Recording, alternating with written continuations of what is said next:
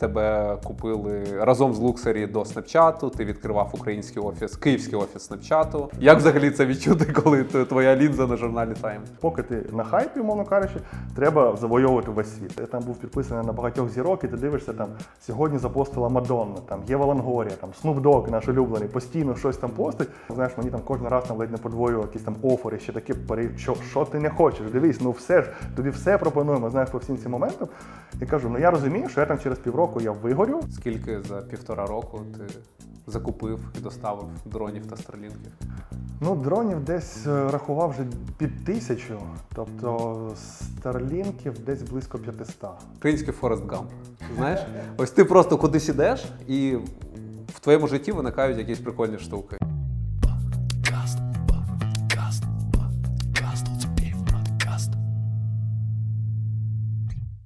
Сашко, Сашко, привіт.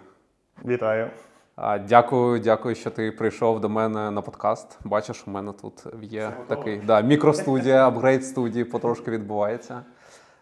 Дуже дякую, що запросив. Чесно кажучи, була така певна несподіванка для мене, але дуже приємно стати твоєю такою частиною подкаст етапу в твоєму житті. Да, да. Е, Є як це жар, що є, в моєму подкасті є рубрика Випускник рефейсу. Тому да, ти, ти, ти, ти вже третя людина, яка ну, була частиною рефейсу, да, і про це теж сьогодні будемо говорити. Я думаю, що можливо багато людей, багато слухачів, е, їх взагалі не багато, да? але частина цих людей, е, можливо, з тобою не знайомі. Е, Для них невеличкий тізер. Сашко, людина, з якою ми попрацювали трошки більше двох років в Рефейсі. Сашко займався, був head of content, да? бо Reface багато контенту як це, продюсував. Да? Але до цього у Сашка дуже цікава взагалі життєва історія. Да? У тебе 9 років був свій продакшн, постпродакшн. Після цього ти став частиною Looksery, тебе купили разом з Looksery до Snapchat у, ти відкривав український офіс, київський офіс Snapchat у.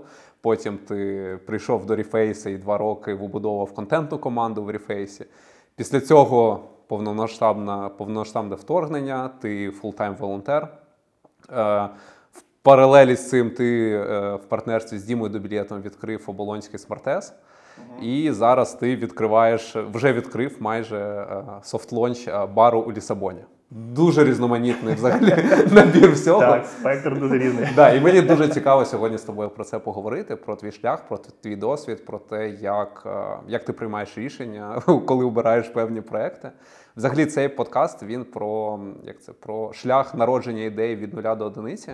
І здається, ось е, ти людина, в голову якої дуже цікаво за- за- зазирнути про те, як саме ти будуєш свої проекти, команди, обираєш щось, приймаєш життєві рішення.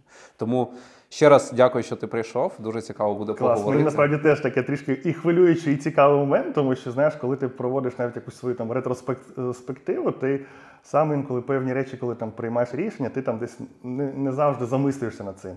А які такі моменти інколи дозволяють там пережити їх заново чи щось таке, тому мені нас- насправді самому теж дуже цікаво. Клас, клас. Тому думаю, у нас вийде класна розмова.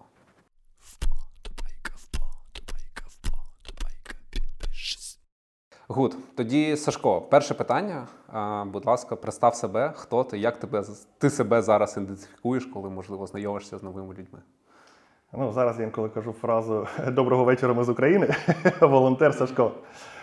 Але це, скажімо так, в основному це ось останні там півтора роки під час повномасштабної війни я все ж таки вирішив себе е, повністю е, присвятити цій справі, і можливо це і стало такою певною причиною, що я там вимушений був е, залишити Reface, тому що на той момент я усвідомлював, що поєднувати такі дві важливі справи, як е, все ж таки там немалий шматок відповідальності в стартапі, який тебе потребує full-time, скажімо так.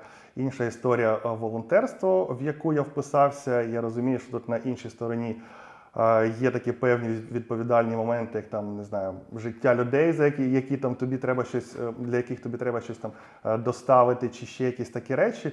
То тут такий вибір був е, ну, е, не те, щоб нелегкий, але для мене він там став в певній мірі там очевидний, що я хочу там допомогти своїй країні. Тобто Україна, особливо Київ, для мене це такий топ-1 кантрі і, і місто. І я все ж таки планую повернутися після нашої перемоги. Тому зараз хочеться зробити по максимуму, що, що я можу е, зі, свої, зі, зі своєї сторони.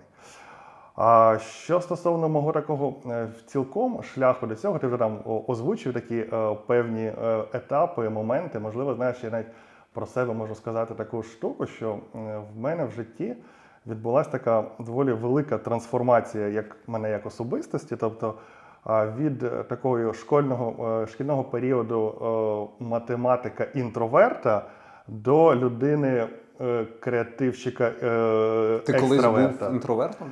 Я більшу частину свого життя був е, інтро, е, інтровертом, так, і я насправді екстроверт-самоучка, можна сказати так. Я дійсно підійшов до цього, скажімо, такої, ну, може там не з наукової точки зору, але я зрозумів, що мені це треба, і я готовий був себе ламати. Це була дуже складна така штука, робота над собою. Але коли настався такий певний переломний момент, е, я зрозумів кайф цієї історії бути екстравертом, скажімо так. І в мене вже потім якась така експонента, знаєш, цього моє, мого такого е, екстравертного самоусвідомлення, вона полетіла, і я вже не хочу назад. Подкаст. І потім, коли я е, почав навчатися на факультеті кібернетики, мене там зацікавила комп'ютерна графіка. Тобто я зрозумів, що якщо ти програмуєш щось для комп'ютерної графіки, це може бути поєднання твого, скажімо так, якогось е, технічної твоєї бази з візуальною, що тобі подобається. І в принципі я десь в, в цьому напрямку е, тоді і пішов. І здається, десь там вже на другому курсі я познайомився зі студією Mental Drive Studio. Це була перша українська постпродакшн студія. Її заснував. Це який рік? А, що? Який це рік? Це 2002 був. Я потрапив до них, але знову ж таки я був студентом, майже нічого не вміючи з точки зору якихось там корисних речей, але я хотів займатися комп'ютерною графікою. Я прийшов на, на цю студію. Там був е, е, був зараз залишається е, керівником цієї студії Олексій Москаленко. Він теж закінчив факультет кібернетики. Він каже: якщо хочеш повчитися, будь ласка, приходь в будь-який момент, е, навчайся. Ми там зацікавлені в тому, щоб розвивати якусь комп'ютерну індустрію в, в Україні. І Я пам'ятаю, що я після університету туди приходив, сидів там до останнього метро. Я всіх мучив питаннями, покажіть, а що, як це робити. Для мене там комп'ютерна графіка, там 3D-візуалізація, там Maya, програмування на це таке все було долі дике, що і як. І я це просто з головою туди е, поринув всю цю історію. І ось цей баланс технічний і візуальний, він мені завжди подобався. Тобто бути на такої на, на, на цій межі. І тоді е, в той момент з'являються такі е, перші е, великі проекти, типу там денна нічна варта Тимура Бекмамбетова, який зайшов на ринок СНГ з такою ідеєю, давайте створювати комп'ютерну графіку для фільмів. В той момент ніхто нічого не робив такого плану, всі робили там лише для телевізора, то там такі маленькі резолюшн, наші компи там і так ледь, ледь щось тягнули всю цю, всю цю історію. І ми кажемо, слухайте, круто, давайте щось спробувати. І в принципі мене вся ця тема так накрила з головою. Я зрозумів, що вона мені подобається, і я навіть, знаєш, ніколи там не замислювався з точки зору, там, а чи принесе мені це більше коштів, чи можливо все ж таки програмування, воно ж начебто більш перспективне. Всі про це кажуть. Мені ось комп'ютерна графіка подобається більше, і я десь йшов за якимись своїми вподобаннями, що мені, що мені подобається. Знаєш, якщо там десь заходячи наперед, можливо, я десь для себе реалізував цей постулат, не пам'ятаю, чи Стіва Джобса, чи хтось озвучив, що якщо ви, ви полюбите свою роботу, то ви не будете працювати жодного, жодного дня в житті. Десь суть десь була та, та, така, знаєш.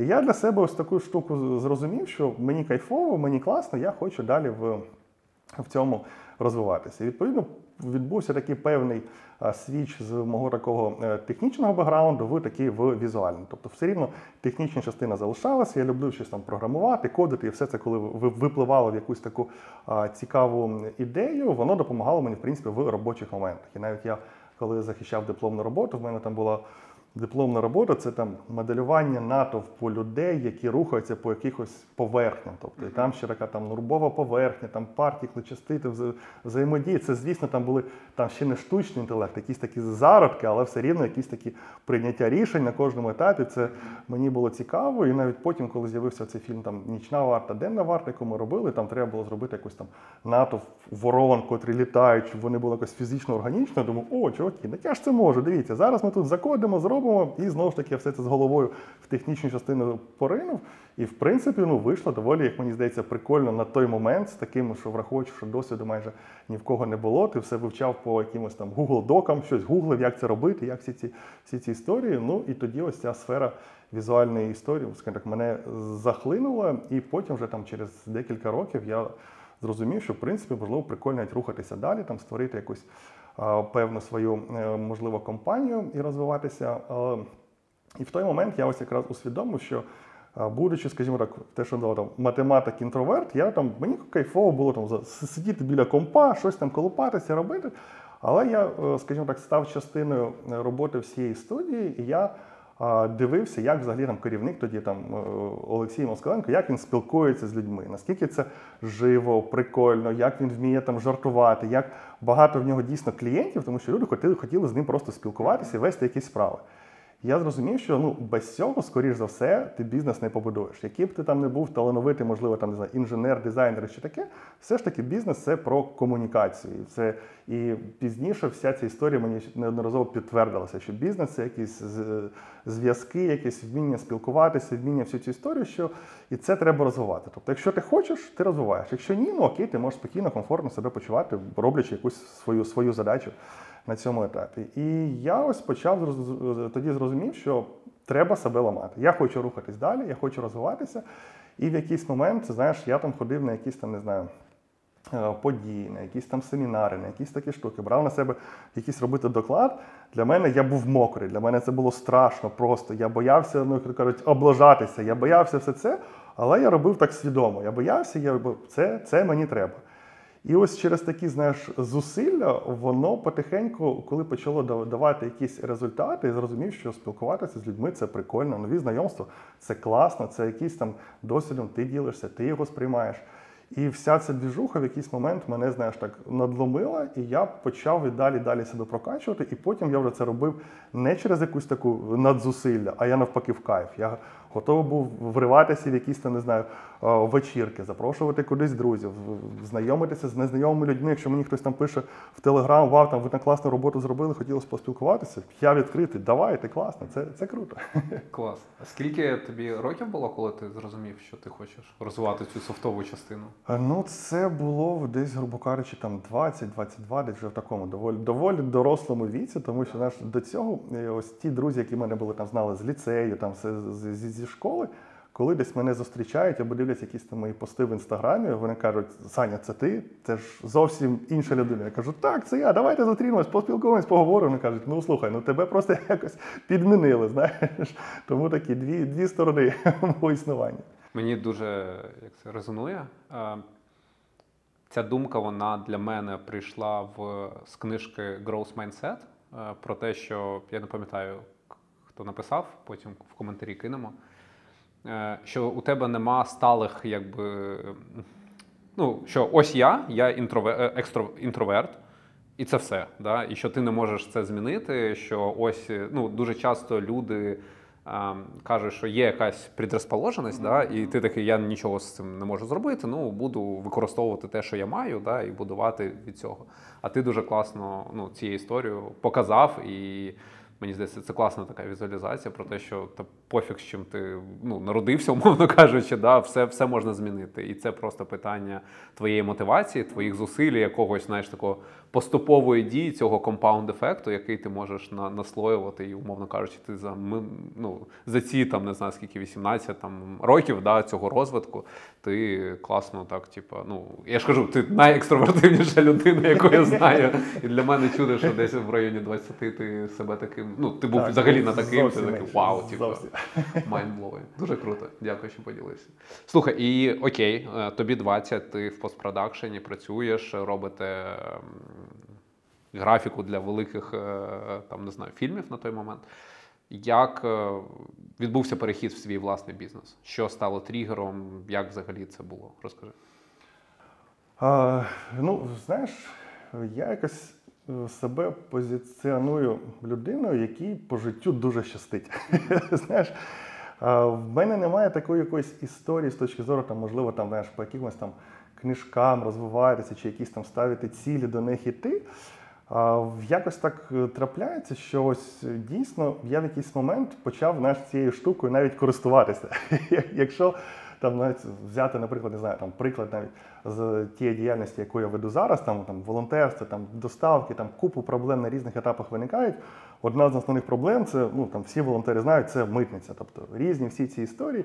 І в нас був такий там приклад, що там терміново треба було доставити дрони, розумієте, день-два просто все, все горить. І там на одній митниці там затримали майже всі дрони, які ми намагалися там інші волонтери завести. І вони мені кажуть, Саня, через ту митницю не, не, їдь, можливо, там інше. Я кажу, слухайте, на інших там черга там тиждень майже. Ми, треба через цю. Вони кажуть, ну там затримуй, потім не, не, не, не, не дістанеш. Я кажу, мені пощастить. Вони кажуть, та ну, чувак, ну я кажу, терміново треба, немає часу думати. І наша машина проїжджає. Вони кажуть, як ти це робиш? Я кажу, ну я просто вірю в те, що мені пощастить. Знаєш, такі, такі моменти. І ось що стосовно переходу до своєї історії, то а, на той момент цей е, О- Олексій Москаленко, це знаєш, людина, яка стала таким, можливо, для мене там ментором і таким, можливо, знаєш, путівником по життю. Я багато речей в нього навчився саме можливо і бути е, екстравертом. Я дивився, як він спілкується і копіював якісь речі, потім вже далі сам розвивав. Але і він мені сам запропонував, він сказав, що слухай, я відчуваю, що ти можеш далі сам, умовно кажучи, давай я тобі допоможу з, з власною студією, з, там, з, з певними проектами на, на початковому етапі. І мені здається, в в тебе там має вийти. І в принципі я погодився. Тобто, знаєш, це можливо не була якась така ще. Я десь планував, можливо, колись, але таким ось наш пінком, можна сказати, це була ось ідея Олексія. І ми, в принципі, з ним працювали майже сумісно. Ну, ми дуже багато проєктів зробили разом. І наші ми навіть знімали в, досить довгий час. Навіть один і той же офіс, просто існували дві компанії в такому партнерстві, але вже там була відповідальність, грубо кажучи, моя особиста. І е, я теж знову ж таки завдяки Олексію зрозумів такий знаєш певний підхід прикольний, що коли ти вже створюєш власну е, студію, вже відповідальність на тобі. Тобто, коли ти на когось працюєш, все ж таки в тебе є така трішечки ось криша, яка там може там тебе направити і щось таке. Коли ти зробив ось цей е, такий перехід, то ти вже зовсім по-іншому почав, е, почав мислити. І мені знаєш, десь сподобалося, що знову ж таки, коли там е, мені давали якісь там задачі по в рамках студії, коли я ще працював, то він виховував такі ось моменти відповідальності, що він надавав певні задачі і якось так знаєш, хитро не контролював їх. Він тобі дав е, відповідальність, і ти маєш це реалізовувати. І відповідно ця штука вона десь мене так підкуповувала, щоб спочатку було знову ж таки страшно, а потім ти розумієш, що тобі довіряють, значить, це треба, це треба робити і далі це, все це розвивати. І тому цей свіч, в принципі, в мене е, відбувся на такому етапі, і там воно, скажімо так, я знову ж таки почав від цього, від цього е, отримувати кайф, що це вже безпосередньо твої ідеї, твої рішення, твоя форма побудови там компанії, взаємозв'язки, всі, всі ці такі речі. І ти сам якимось знаєш методом, то кажуть, там проби ошибок, всю цю штуку а, не щупував.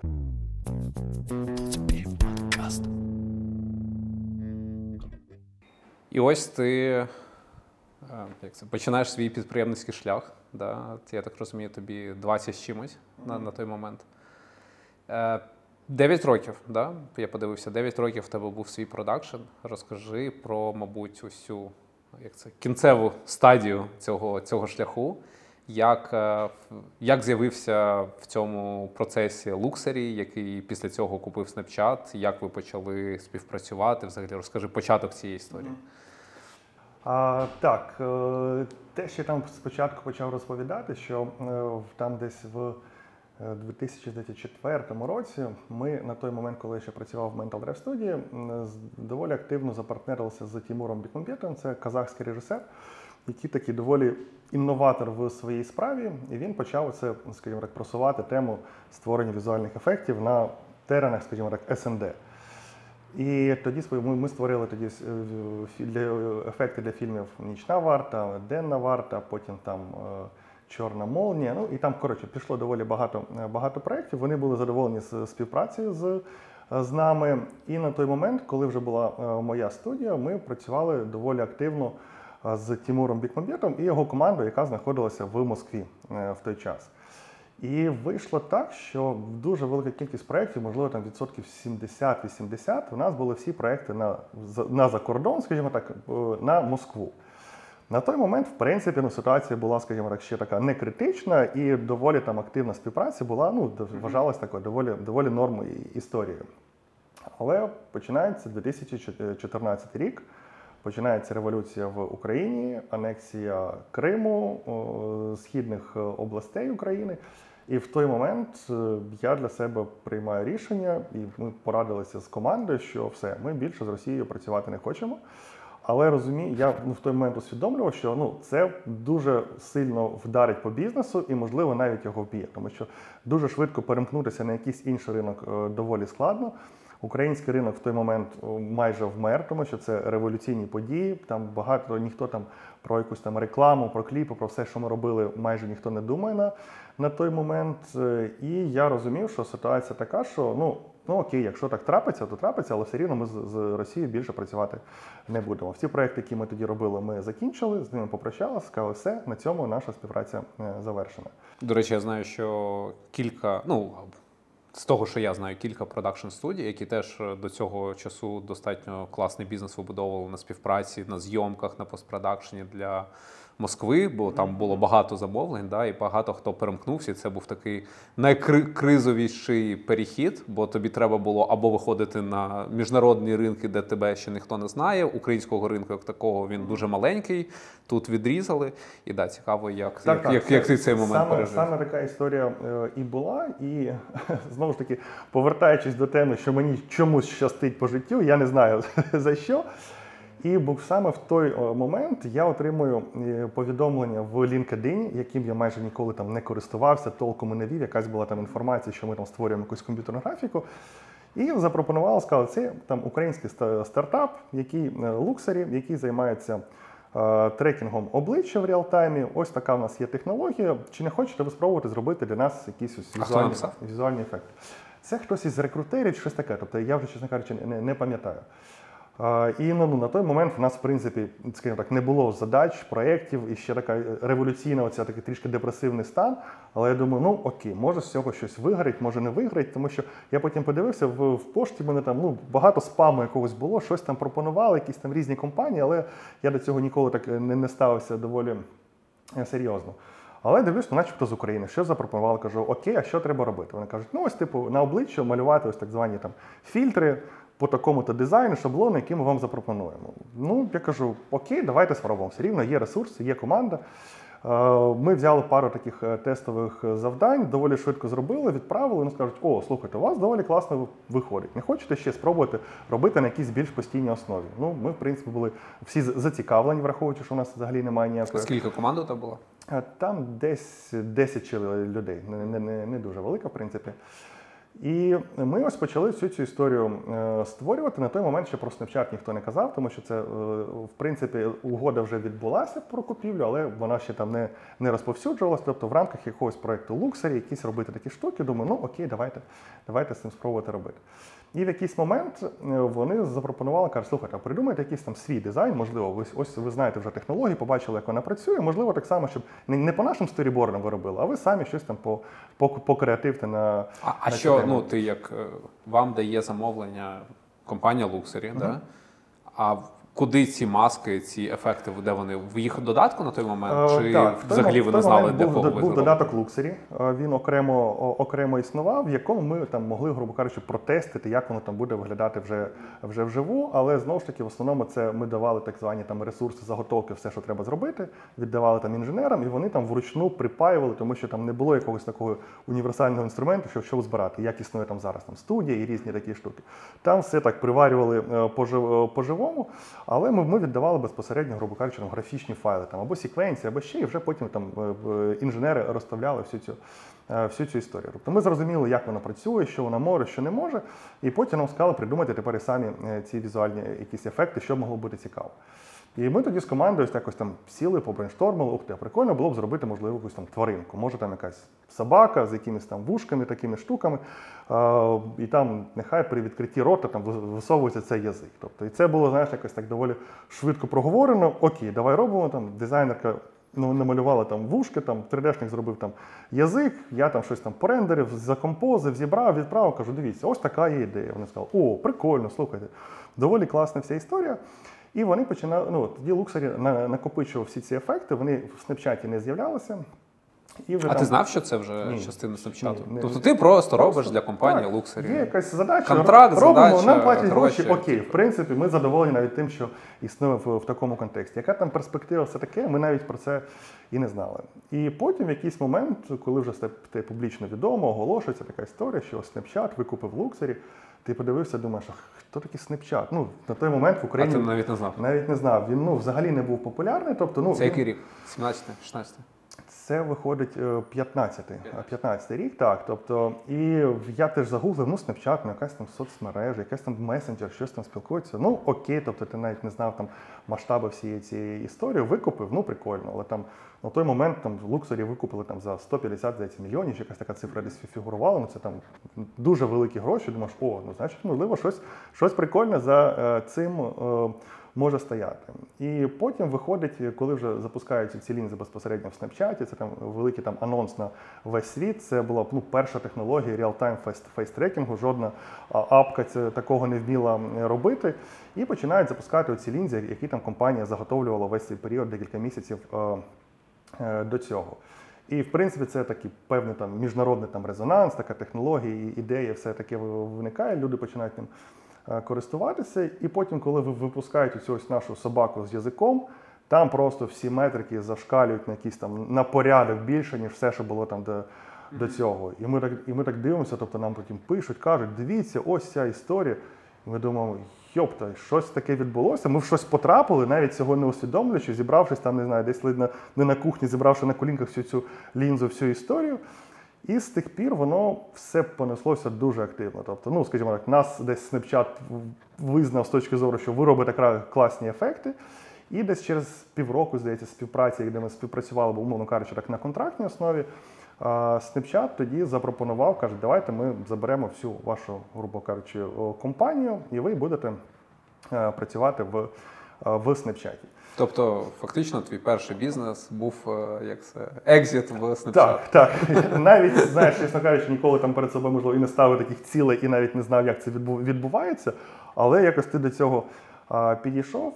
І на, той момент офіс у Луксері був лише в Одесі, і в принципі одеський офіс і планувалося розвиватися лише, ну, лише там. Тобто там вже було ну там були всі програмісти, всі там дизайнерів тоді вже почали набирати. І теж мені сказали умову, що треба переїжджати в Одесу. Ну окей, я переїхав в Одесу, десь там попрацював буквально там місяць. А на той момент е, CEO Луксері е, Віктор Шабуров, він вже переїхав в Америку після угоди. Він там починав вже там будувати весь цей внутрішній пайплайн. І в якийсь момент він каже: е, Сашко, ти переїжджаєш в Штати. Я кажу, то в мене навіть візи немає, не то, що там переїжджаєш. Він каже, так, я даю команду, тобі сьогодні мають подати документи, візу, ти маєш там на наступному тижні вже там ледь не бути в, в Америці. Ну, ну окей, якщо треба, то да, але що робити? Він каже, там треба будувати продакшн, там треба нам скейлити всю цю історію. Це вже після того, як е, Acquire. Е, Ні, це ще було. е, е, е, е, Це, в принципі, на той момент ми, скажімо так, вели перемовини, що вони хотіли забрати команду, але, типу, де команда? Вона або переїжджає в Одесу, але потім там ну, змінювалося все там просто кожну хвилину. І потім Віктор каже: ні, треба в Америку. Переїжджаємо в Америку, там перевозять, або там по місцю будемо наймати, скейлити команду, будеш керівником цього, цього, цього напрямку.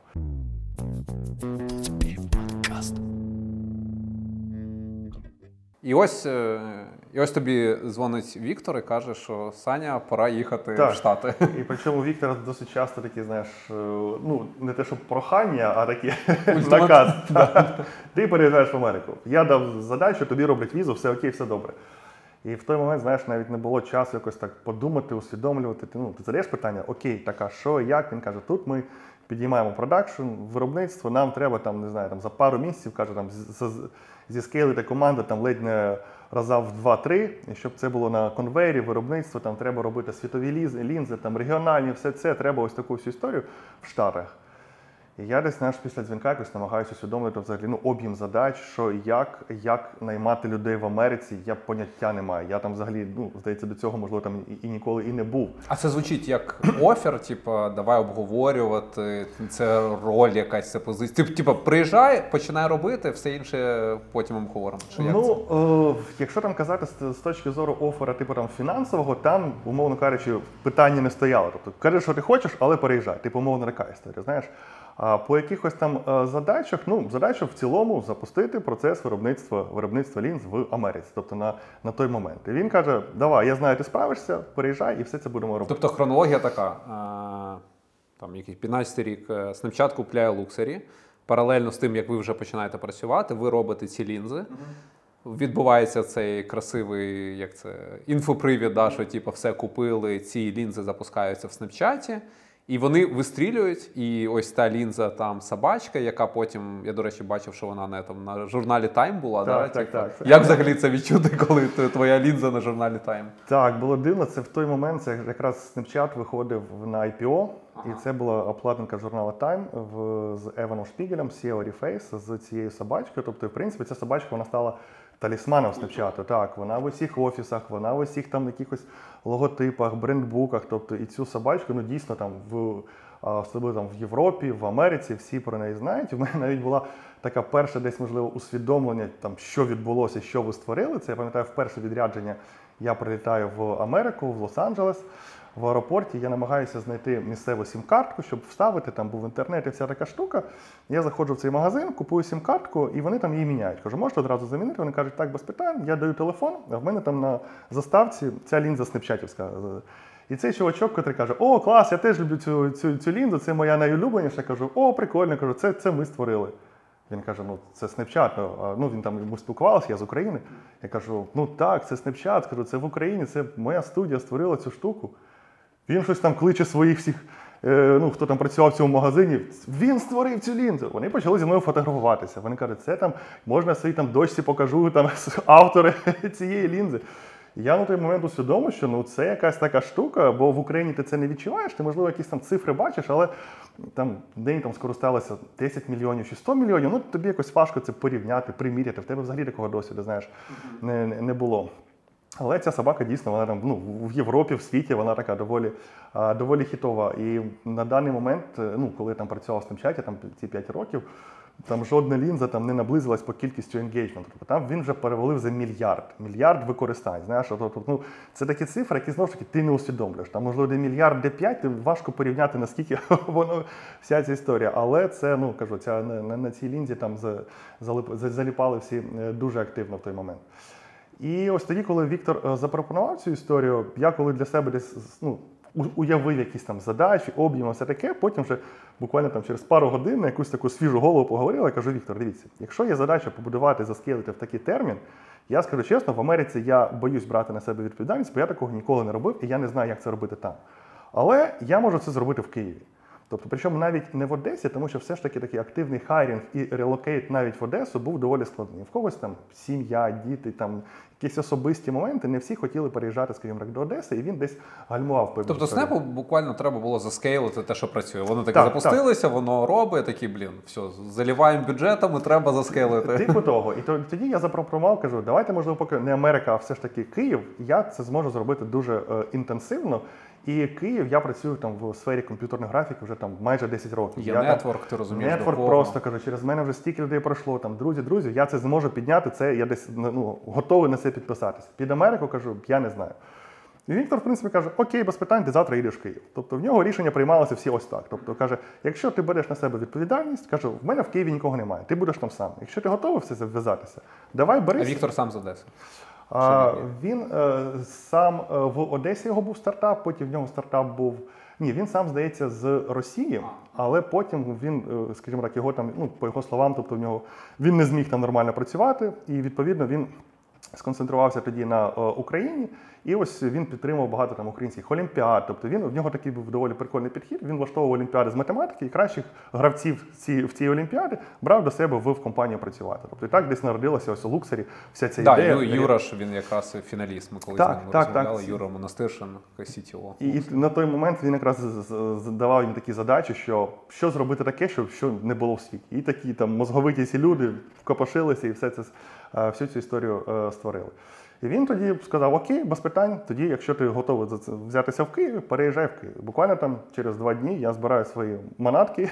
Скільки ти в Штатах пробув на той? А, ну, я, я тоді з, з Одеси е, переїхав в Київ. Я до Америки так і не доїхав. А, ти- ти- Ні, я що мені дали, сказали в Києві, окей. Тобто, і знову ж таки, там таймінги такі все, все на вчора. Тобто, Віктора була така, ну скажімо, правильна позиція, що поки ти на хайпі, умовно кажучи, треба завойовувати весь світ. Інакше потім скопіюються там і, і, і Китай, та той же Інстаграм потім почав всі ці історії робити. Тому треба було все це дуже активно форсити. Я це усвідомлював, кажу, окей, добре, запускаємось. І я тоді переїхав в Київ. І тоді була така історія, що ти там сам бігаєш, шукаєш офіси, оренду, домовляєшся з ріелторами, паралельно що робиш лінзи, тому що процес не має зупинитися кожен день, мало виходити там по 2-3 нові лінзи. Ти маєш це зробити як, як хоч не хоч. Тобто ти навчаєш людей, проводиш співбесіди, тобто ставиш задачі інженерам, щоб як що можна покращити. І це ти робиш свій робочий день, а потім прокидається Америка, і ти на дзвінках з Америки. Тобто в тебе він десь за- завершується десь там о четвертій ранку, мовно кажучи, поки всі ці питання. І в тебе є там десь до 9 його трішки там поспати, з 9 ти вже в офісі, знову всю цю історію заварюєш. Але воно було цікаво, тому що це був той момент, коли вся відповідальність на тобі. Ти вписався, що ти це зробиш, ти маєш це робити, і воно дуже дуже драйвило. Знаєш, е, весь цей процес. І тоді ми заскилились там буквально десь там, здається. Місяців за два в нас вже було там під 50 людей в київському офісі. Ми вже побудували цей конвейер. Тобто ти там навчаєш своїх там, мовно кажучи, людей там лідів, хто хто біля тебе. Вони навчають інших, нових співбесід, проводять. Ти вже побудував таке певне дерево взаємодії, бо ну інакше було неможливо все це самому вивести на, на такому етапі. І ось запустився таким чином е, київський офіс е, базою, і ну, в той момент вже якраз Луксері зробив офер, щоб е, забрати всю- мою команду до себе. І ось е, моя студія стала скажімо так, базою для київського офісу Snapchat, і на основі її вона починала вже скилитися і розростатися.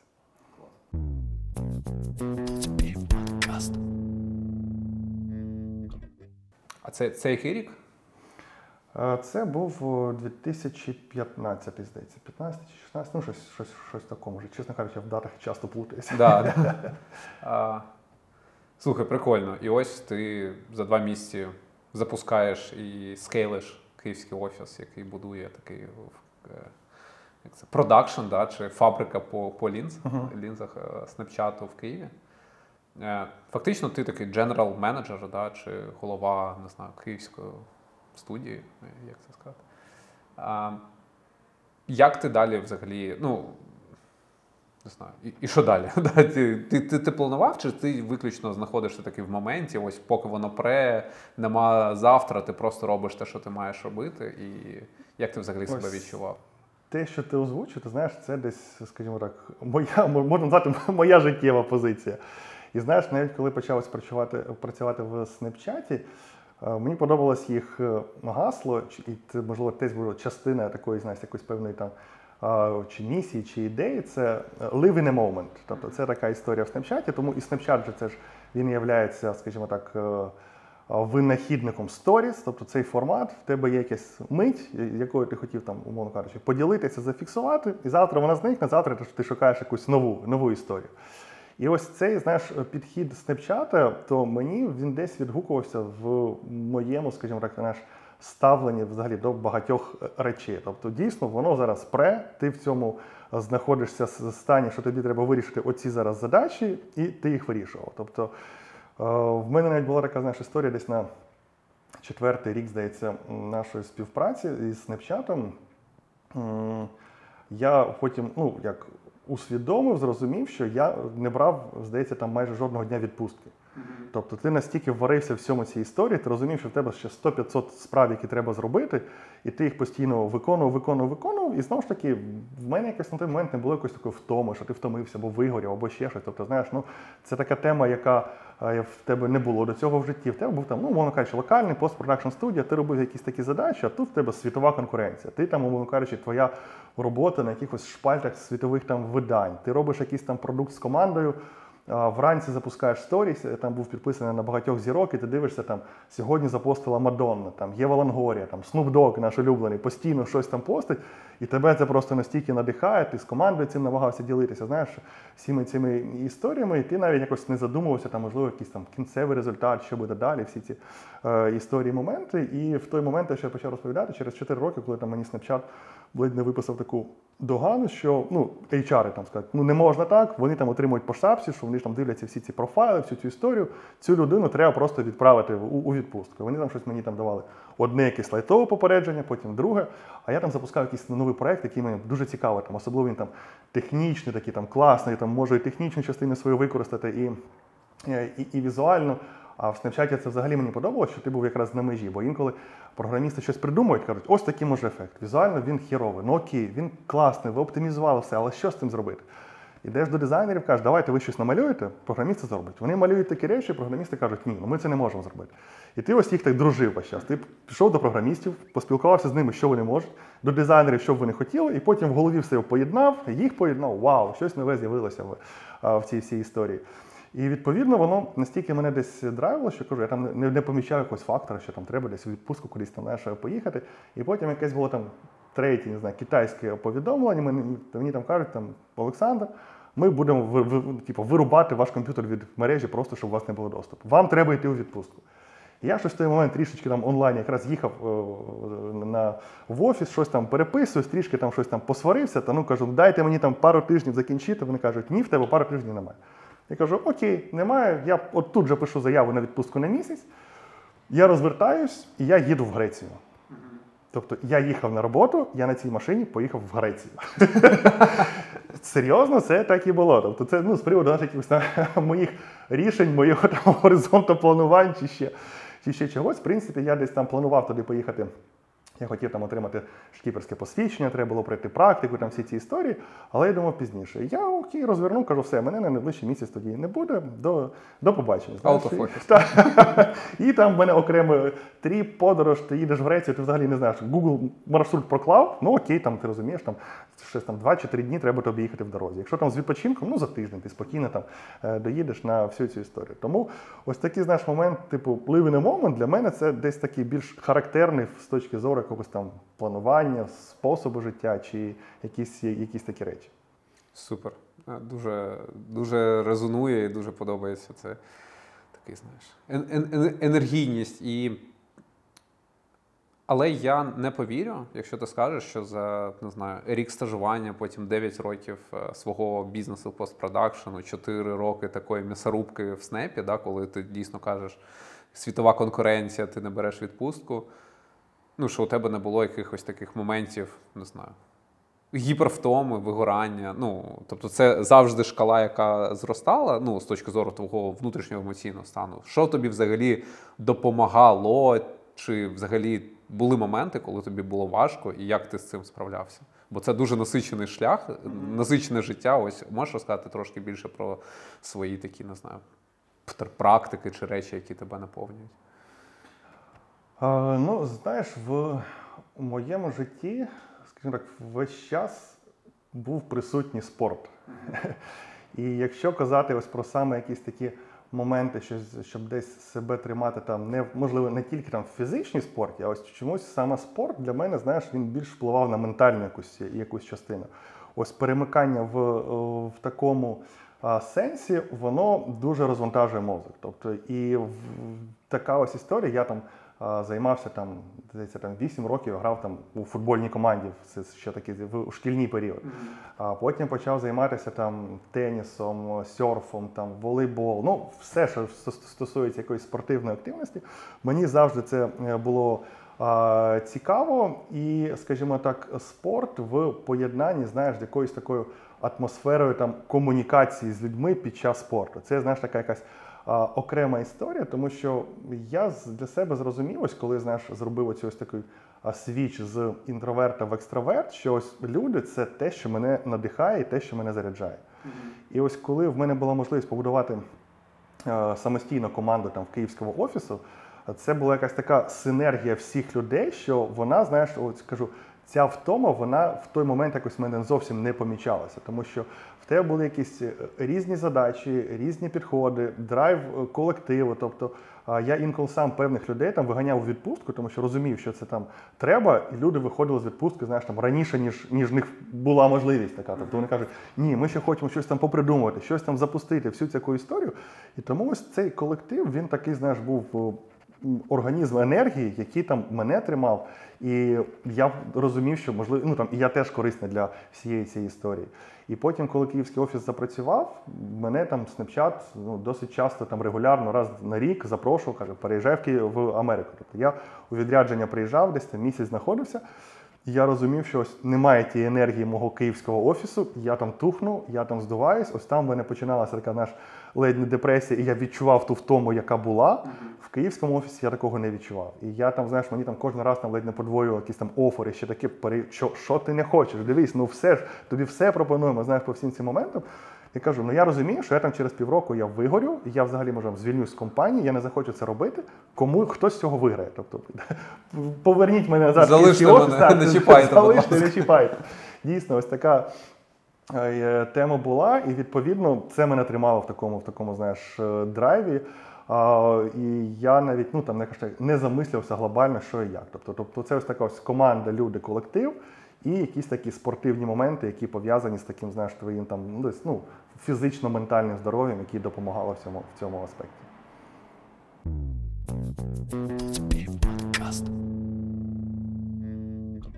Чотири роки ти пропрацював в снепі. Е, Правильно? Ну, Чи- 5, 5, П'ять, п'ять років. І потім в твоєму житті стався Reface. Я пам'ятаю нашу першу зустріч на Воздвиженці. Е, Для, ну, це був не Reface, який вже був Reface-Reface, це були хлопці з Воздвиженки, які щось роблять. А можеш е, згадати свій досвід, взагалі, як ти, ну, історія з, твоїх, е, з твоєї сторони, да, як ти взагалі познайомився, що тобі підкупило, чи чому ти повірив, чому, чому тобі це було цікаво? Бо ти став тією людиною, яка ну, допомогла рефейсу стати рефейсом. Да? Ось цей самий момент зростання. Ну, тобто без твоїх зусиль, без зусиль твоєї команди, цього б точно не відбулося в тому числі. Розкажи, чому ти взагалі щось побачив в цих пацанах з Воздвіженки, чому ти вирішив дол- долучитись? Дякую за, за запитання. З Ріфейсом я вперше, навіть не з Ріфейсом, а я з Олесем Петрівом якось ми перетиналися десь на якихось там конференціях, де я був тоді представником о, Снапчату. Олесь виступав від імені якоїсь української компанії. Я, чесно кажучи, навіть на той момент там і, і не знав, що вони роблять. Тобто, але Олесь е, завжди, знаєш, як і зараз, навколо себе збирав купу, купу людей і щось такі візіонерські штуки розповідав. Я був один із людей, хто підійшов і думав, йопта, що тут таке відбувається? І тоді ми з Олесем І ти, як завжди, був якимось чудернацьким кольором волосся, да? Бо Олесь колись цю історію теж розповідав. Так, скоріш за все. Ми, до речі, перебівка. Ми тут, якщо у нас вийде, покажемо всі фотки Сашиних класних зачісок. Да, тому ось десь тут вони з'являться. Нарізочка фоточка. Е, Так, був ці- цікавий тоді був е, досвід і період. І так, тоді я з Олесем е, познайомився.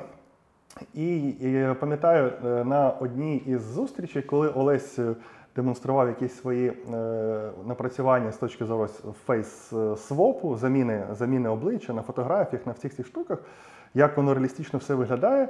Я коли це побачив, я кажу, а це типу що українська розробка? Він каже, Олесь каже, так, це там ми там з пацанами, воно кажучи, десь там на Подолі, чи щось, щось таке, робимо ось такі ось історії. І я потім розумію, що коли я робив там презентацію якихось нових ефектів е, для можливого там розвитку снепчата, в мене майже вся презентація складалася з цих скріншотів. Я просто десь нагуглив, десь побачив, хтось щось робить. Я кажу, ось дивіться, така історія. Я кажу, слухай, прикольно, я це продавав е, снепчату як те, що можна там розвивати, а це виявляється, наші, наші хлопці вже тут е, розробляють. І е, тоді, потім, коли я вже е, покинув е, Snapchat, Я якось з Олесем десь ми онлайн був підтримували зв'язок. Я вже, чесно кажучи, не пам'ятаю, чи Олесь мені написав, чи я тому що ми десь комунікували інколи. І він щось запитав: а ти із снапчату вже пішов? Кажу, ну так, вже пішов. Каже, а чим ти зараз займаєшся? Ну там кажу, в принципі, в той момент якраз почався там ковід, вся ця історія, вся активна така фаза різних офлайн штук.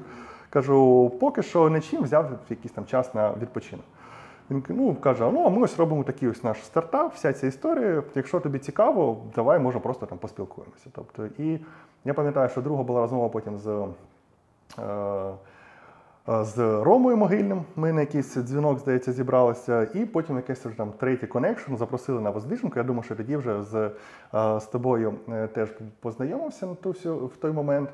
І я, знаєш, зрозумів, що в той момент я скучив за якимось таким драйвом новаторства, тому що все ж таки 5 років в Snapchat і, ну вже там основні моменти відкатані. Тобто, вже знаєш, як Це то- велика компанія. Велика компанія вже з усіма, ну на жаль чи не на жаль, але там бюрократичними моментами, які присутні в принципі всім великим компаніям. Це тут не, те, що там в Снапчаті була якась особливість. Вона і це такий локомотив, який там направити в якусь сторону під твоє можливе там бачення чи ідеї вже доволі до- до- доволі складно.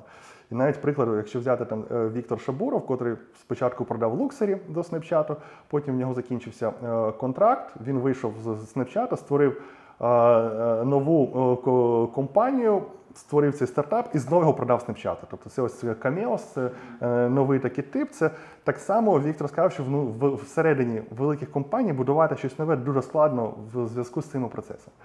І я на той момент, колись поспілкувався з вами, я зрозумів, що ну слухай, прикольна тема, прикольний драйв, прикольний азарт хлопців. І потім, коли ще трішки навіть поспілкувався всередині з командою, я зрозумів, що блін, це, це кльово. Це я хочу принаймні спробувати. Тобто я не знаю, що і як воно взагалі буде, тому що на той момент, я думаю, ти пам'ятаєш, що навіть обов'язки всі були, всі робили все, що могли з точки зору, чим може бути корисним, туди і вриваєшся, мовно кажучи.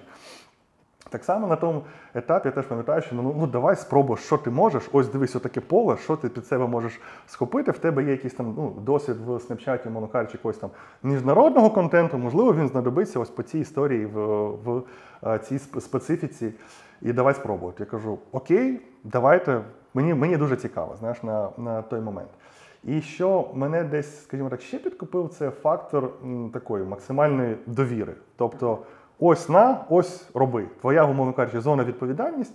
І я десь знаєш трішечки вже ну не, не подавлене, а вже е, такий мій корпоративний трішки бекграунд, що я там, я пам'ятаю, там озвучую якісь ідеї туди-сюди. Кажу, хлопці, що ви думаєте? Він каже, Саня, то там він помагає, чи може ти, чи там Рома, ти знаєш краще, роби, як вважаєш краще, знаєш.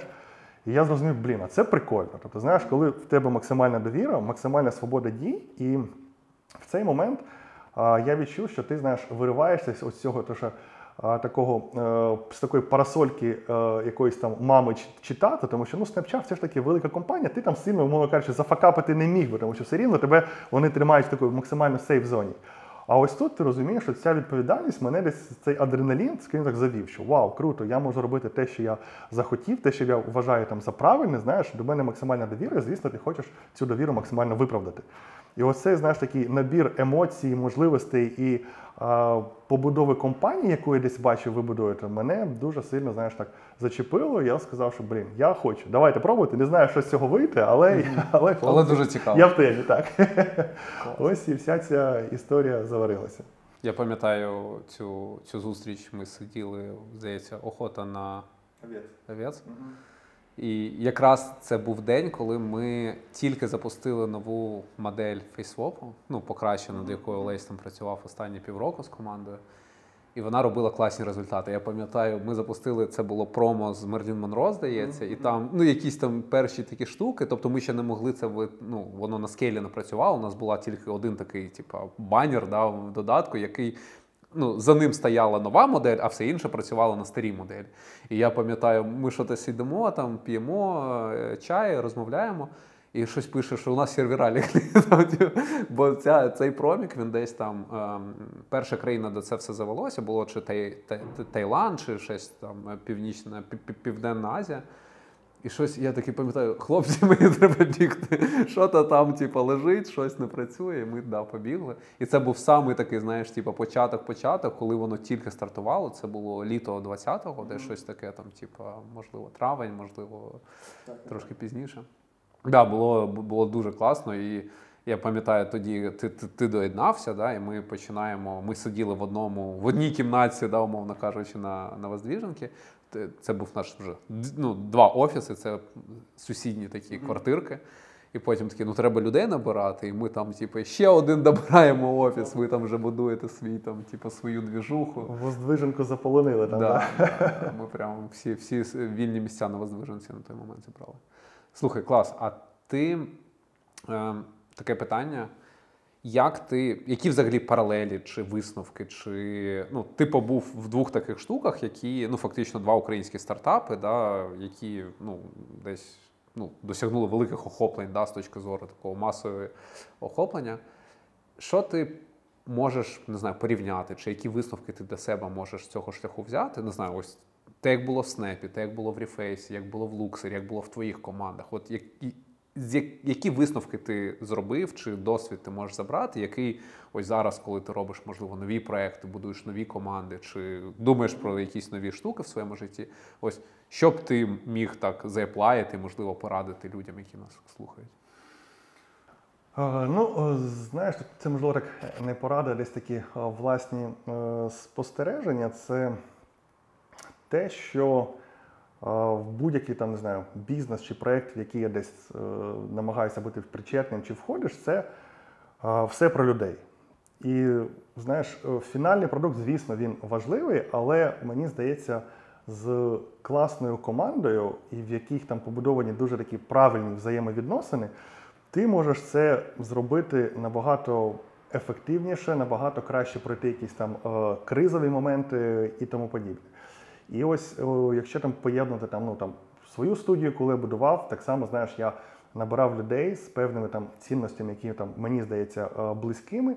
Або я навіть навпаки е, любив завжди набирати новачків. Можливо, навіть по рефейсу ви бачили, що у нас була там наймолодша команда. Тобто там люди там, ну, взагалі там по 20 років, для когось це була там взагалі може там перша робота і ще. Я не пам'ятаю, там чи ти, чи Ярі, хтось мені там розповідав, що каже: ну Саня, ми, ми можемо дозволити досвідчених. Кого ти чому ти так себе будеш мучити? Кажу, ні. Мені якраз з цими комфортніше людьми працювати. І ти тоді зможеш побудувати, знаєш, е, той колектив, е, з яким ти там можеш далі будувати якісь там великі, великі проекти. Ось і Reface в цьому контексті е, так само був знаєш, максимально про людей. Ну, те, наскільки я, я бачив. І ці там консультації з різних питань, і все це. Тобто, звісно, там продукт, метрики, все це залишається ключова метрика там бізнесу.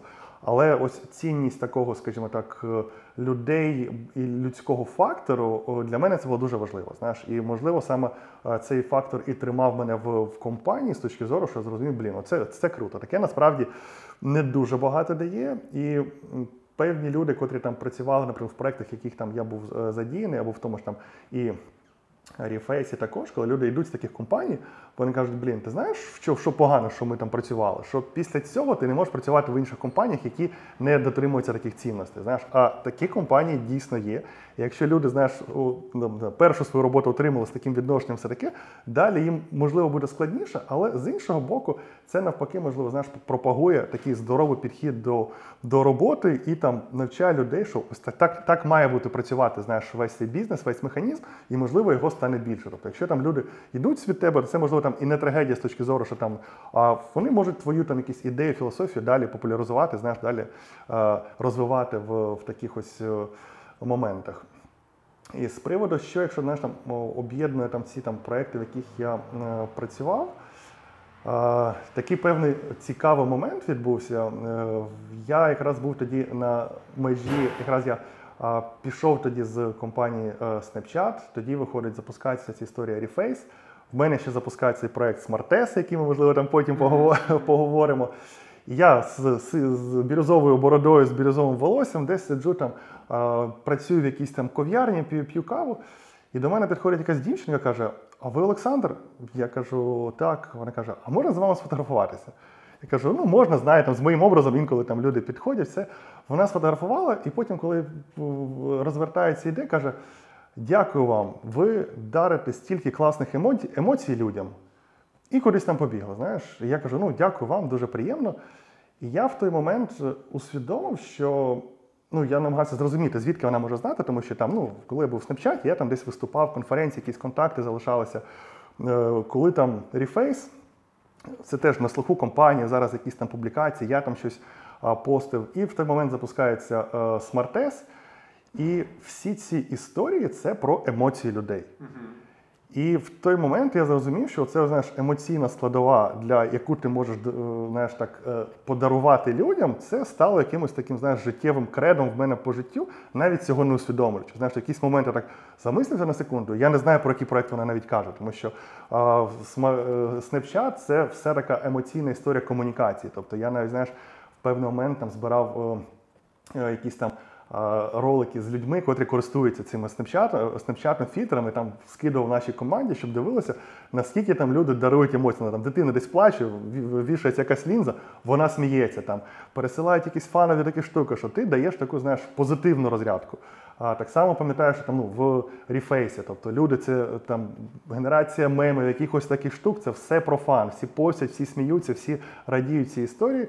Smartass це, е, хоч інша історія зовсім з іншого світу, але це спорт, який перетворився на такий на драйв, на позитивну енергію. І там, знаєш, весь час, коли ти отримуєш якісь коментарі по смартесу, це, це було просто огонь, це топ-клас, особливо зараз там під час війни. Ви настільки нас заряджаєте в церкви, це теж емоційна історія. Тому знаєш, навіть не усвідомлюючи цю історію, але я зрозумів, що людські емоції, які ти можеш людям подарувати, це є якимось, можливо, там, знаю, там, як то кажуть, там призначенням твоїм чи, чи щось такого. Клас, клас. Дуже, дуже подобається, як ти про це розповідаєш.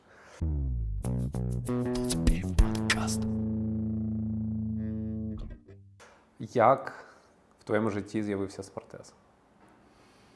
Паралельно з рефейсом. Ну, тобто, Так. це ми, ми такі сиділи, я просто пам'ятаю, як з моєї сторони, що таке, пацани, я відкриваю смартес на, на оболоні. Ми такі, what? Це було прикольно. Розкажи, будь ласка, про цю Це ще одна е, цікава і авантюрна історія е, з, з мого боку. І знову ж таки, знаєш, багато факторів, які я вважаю, що мені знову пощастило. А, коли я пішов з Snapchat, а точніше, навіть не так. Я досить давно був підписаний на Дмитра Дубілета в різних соціальних мережах. Ще здається, там з часів, коли він там запускав Приват 24 Тобто на той момент це був типу там топовий додаток, цифровий банк, як все це працює. Потім він запустив багато ще інших там онлайн-сервісів, коли ще не було дії, там все ж там iGo, там всі ці проекти. І я спостерігав за його діяльністю. Мені дуже подобалось все, що він робить. Його якийсь майндсет, його підхід до роботи, який він десь е, озвучував. І взагалі було в принципі цікаво з такою людиною. Ну мені здавалося там якось перетнутися, можливо, познайомитися. Але і коли він запустив ще монобанк, я був там, не знаю. Фанатом е, монобанку, я там підсадив дуже велику кількість людей, там майже половину снапчата в офісі всі ходили з монобанком. Я пам'ятаю, у нас була тема, що якщо хтось хотів піти там, або запрошував на обід, пішли десь по обіду, кажу, якщо є монобанк, я піду ну, в компанії, бо ну, ми там шерили рахунок, коли там можеш сплітбіл, щоб Був там. амбасадором таким. Так, не, не розраховуйтеся кожного там 5-6 людей, поки там кожен один розраховується, засплітили. Кажу, ну це ж зручно. Кажу, встанови, зареєструйся, там все доволі швидко, все це можна зробити. Ось. І всі знали, що я такий десь там е, фанат е, Дмитра Дубілета з точки зору бізнес, бізнес-ідеї підходів. І в той момент він перейшов працювати в е, Кабмін, був е, міністром кабінету, кабінету міністрів. Він там такий перелік, там не знаю, там з півсотні якихось ну доволі революційних проєктів з точки зору там, цифровізації України. Все це думаю, блін, ну хоча б там половина цього реалізується, ну це буде а, дуже круто на той момент, але там відбулася відставка там Кабміну, вся ця вся ця історія. І він типу написав, що він там, скоріш за все, вже тоді іде з політики, буде займатися там бізнесом. Я думаю, ну я пішов тоді в, з, зі Snapchat. Думаю, Діма пішов з Кабміну. Думаю, нам треба якось перетнутися. Я, я хочу з ним там випити каву, хоча б там не знаю, поговорити, просто цікаво. е, Ці, з, з такими людьми а, знаходити якусь там communication. В мене там не було ніяких там контактів його чи наближених людей, чи як до нього вийти. Соціальні мережі, звісно, в нього там ну, дуже багато підписників на, на такі штуки не реагує. Я думав, треба знайти якийсь спосіб на нього, на нього вийти. І в один із сторіс він запостив інформацію про те, що я відкриваю, ми запускаємо франшизу Smartass. Тобто спор- спортивний клуб можна відкрити за франшизою. Ось там є такі певні умови. Заходьте на сайт, переходьте, реєструйтеся, хто, хто бажаючи. І я так зрозумів, о, це ж франшиза, це вже бізнес-історія. Це не просто якийсь там спам в особисту скриньку чи щось таке. Думаю, я заповню анкету. Рано чи пізно, в принципі, він же або він, ну я сподівався, Цей, цей лід дойде. Якось, да, якось дійде до, до етапу комунікації. І там така доволі велика анкета була. Тобто вони там доволі ретельно вибирали партнерів, щоб в тебе було там спортивний бекграунд, щоб спорт це був для тебе також хобі, щоб ти там вболівав, щоб в тебе був там менеджерський досвід в керуванні. Ну коротше, там такий перелік. В принципі, я все так доволі ну, скажімо, чесно відповів так на всі ці критерії. Думаю, ну хто ж як не я? Ну ну я принаймні на співбесіду мали б мали б запросити. І в той момент починається ковід, закриваються всі заклади, вся, вся, весь офлайн іде в, в, в, небуття. Який офлайн бізнес, які там смартеси, які там технології, які там відкриття такого бізнесу. І відповідно там відписали, що ну ми там трішечки пізніше розглянемо, з вами зв'яжемося, тому що така ситуація взагалі е, невідома. Ну, кажу, окей, е, без питань. І десь проходить е, місяць часу. Е, від- Відписують, що там Олександр, ваша анкета прийшла там в наступний етап, ми готові з вами поспілкуватися. Я там пишу, о, так Дмитро Дубілет, вони кажуть, ні, там поки не Дмитро, там будуть там SEO Смартесу і там керуючий партнер, там Катерина і Віктор, вони з тобою поспілкуються. Ну, окей, добре, у нас там онлайн-дзвінок, знову ми щось там поговорили, десь там з години часу, все таке. Вони скажуть, окей, добре, ми вам ми з вами поговоримо пізніше. Тобто і потім е, в якийсь момент там. Я не пам'ятаю, там два чи три ще етапи було, тобто там з керуючою компанією, хто буде займати франшизами, тобто з усіма. Я думаю, де вже буде головний бос, як знаєш, Супер Маріо, ти там проходиш, проходиш, ти вже готовий там битися з, головним учасником. І в кінці потім вони кажуть, що ви пройшли в фінальну стадію, у вас буде співбесіда з Дмитро Дебілетом. Я кажу, о, нарешті, ось моя мета. До цього може дійти, і це все трішечки о, розтягнулося в часі. І в цей момент я ж починаю знайомитися з рефейсом, і, умовно кажучи, у нас починається знайомство, якийсь там тестовий запуск всієї цієї штуки. І врешті-решт, е, коли поспілкувавшись з Дмитром Дубілетом, він каже: Саша, все окей, ми з тобою готові запускати франшизу. І тут я кажу: ну, в принципі, прикольно, але за цей час вже багато що змінилося, і я взагалі хотів каву попити просто. Якщо чесно. Так, якщо чесно. В принципі, на цю історію ніхто не зреагував, що це. Вони думали, що це був жарт, а потім вони були здивовані, що це був е, не жарт. І кажу, ну ось така ось історія, що в мене зараз там додаток, ось там Reface, ми там запустилися, всю цю історію. Я пам'ятаю реакцію Діми, коли я йому там кажу, ну ми ось такий є стартап з України, все таке, якщо хочеш, розстанови. Він заходить в App Store, ми на першому місці. Він каже: це ви? Я кажу, ну. Так, так. Я, він такий, нічого собі. Тобто він ще там десь подивився там в інших апсторах, там по ринку, по світу. Він каже: ну, типу, ніфіга собі, прикольно, що і як. Ну кажу, ось така тема. Кажу, не знаю, що як, але я, скоріш за все, буду в цьому проєкті. Тому смартес в тому класичному розумінні франшизи, якою я маю займатися, все таке, кажу, я вже точно не потягну. Але кажу, мені дуже цікаво щось би запустити. І принаймні за всю цю історію спілкування з командою зрозумів, що блін, там прикольні люди. Прикольні люди, класна вся ця історія. І відповідно, щоб я б хотів щось зробити, але ну, я вже не маю тої можливості, яка була на той, на той момент. І тоді, скажімо так, ну, ми в, разом винайшли такий новий формат, це називається управлінська франшиза. Тобто ми з Дмитром стали якби коінвесторами даного проєкту, а безпосередньо всю операційну діяльність на себе взяли там це ну, основний клуб Smartass, це Катерина Віктор. Тобто вони найкраще знають клуб, як їм керувати, все таке. І ми створили цей новий формат, який, до речі, потім став і навіть як бізнес-модель набагато цікавіше, ніж класична франшиза. Тобто, в принципі, ми якось так випадково винайшли цю нову форму для бізнесу, і вона стала доволі, доволі успішною в подальшому розвитку. А в той момент ще був такий цікавий фактор, коли ми вже все. Знаєш, там підписали документи, вже все там навіть привітали один одного, почали там щось навіть розмовляти про клуб, про зали, як це все робити. Мені теж цікаво все це а, створювати було. І в якийсь момент там було типу формулюванні там створювати зал персональних класів чи не створювати. І я питаю Діма, кажу, слухай, а персональні класи це що? Він каже: ну ось тут на першому поверсі, на Зелянській, у нас там є окремий зал, там типу персональні тренування. Каже, ти там був? Я кажу, ні, в тому залі я не був. І щось якась мене голос трішки задринчав в той момент. І Діма каже: А ти в смартесі взагалі був? Я кажу: ні, я не був. І він так дивиться на мене, там на Катерину з Віктором, каже: дивіться, у нас перша умова франшизи людина має займатися в смартесі. Каже, як ця людина, з якою ми підписали, пройшла всі етапи. А вони кажуть, ні, ну ми у нас же були питання по клубу, він все відповідав. Я кажу, ну так, просто Із інстаграму все так, а я просто бачив всі його інтерв'ю, я дивився всі обзори клубу, я все знав. Мені дуже все це подобалося. Але якось на той момент я не встиг потрапити, хоча там декілька разів записувався, щось там змінювалося, а потім почався ковід, вони закрилися. В принципі, я не зміг потрапити в всю цю історію.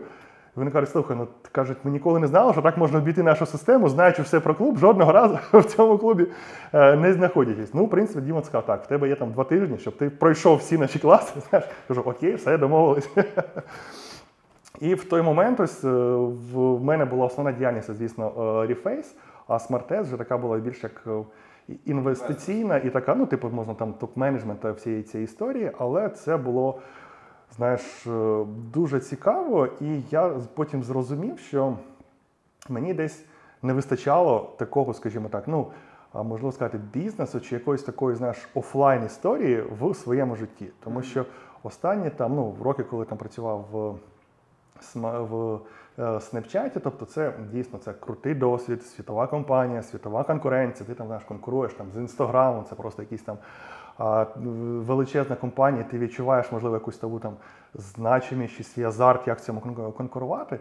Але ось коли з'явився, знаєш, в моїй історії е, SmartS, офлайн бізнес, він тобі дарує зовсім інші емоції. Це якісь такі, знаєш, фізичні штуки, що якось мене з Дімою обговорював, що ти можеш там цю красу, не знаю, там пощупати, відчути, придумати якийсь дизайн. І в тебе люди тут, ну, твої клієнти це жи- живі люди, з якими ти можеш там поспілкуватися, якось там отримати цей заряд емоцій в такому цифровому світі, знаєш, там який там application, це а, твої клієнти Це це, циферки. статистика. Так, це цифри. Тобто це круто, що їх там мільйони, 100 мільйонів, ти все це отримуєш. Але ти їх бачиш, заходячи в якусь там, не знаю, дашборд, о, оце ось мої клієнти, вони вниз або вверх. І в тебе немає якогось такого зворотнього а, фідбеку. Тобто ти радієш, коли їх більше, більше там засму- засмучуєшся, думаєш, що робити, коли вони падають. Але це така певна віртуальна історія. І коли я ось за допомогою Smartass у, знаєш, так розвіртуалізувався, і я відчув, що це можливо це якісь були такі знаєш, внутрішні пустоти, які десь Smartass заповнив. Тобто я задоволенням ходив а, в цей клуб, тобто там знаєш, дивишся на людей, котрі там займаються, спілкуєшся з ними. Тобто це якийсь такий зовсім інший досвід, який дуже круто мати в своєму житті. Клас.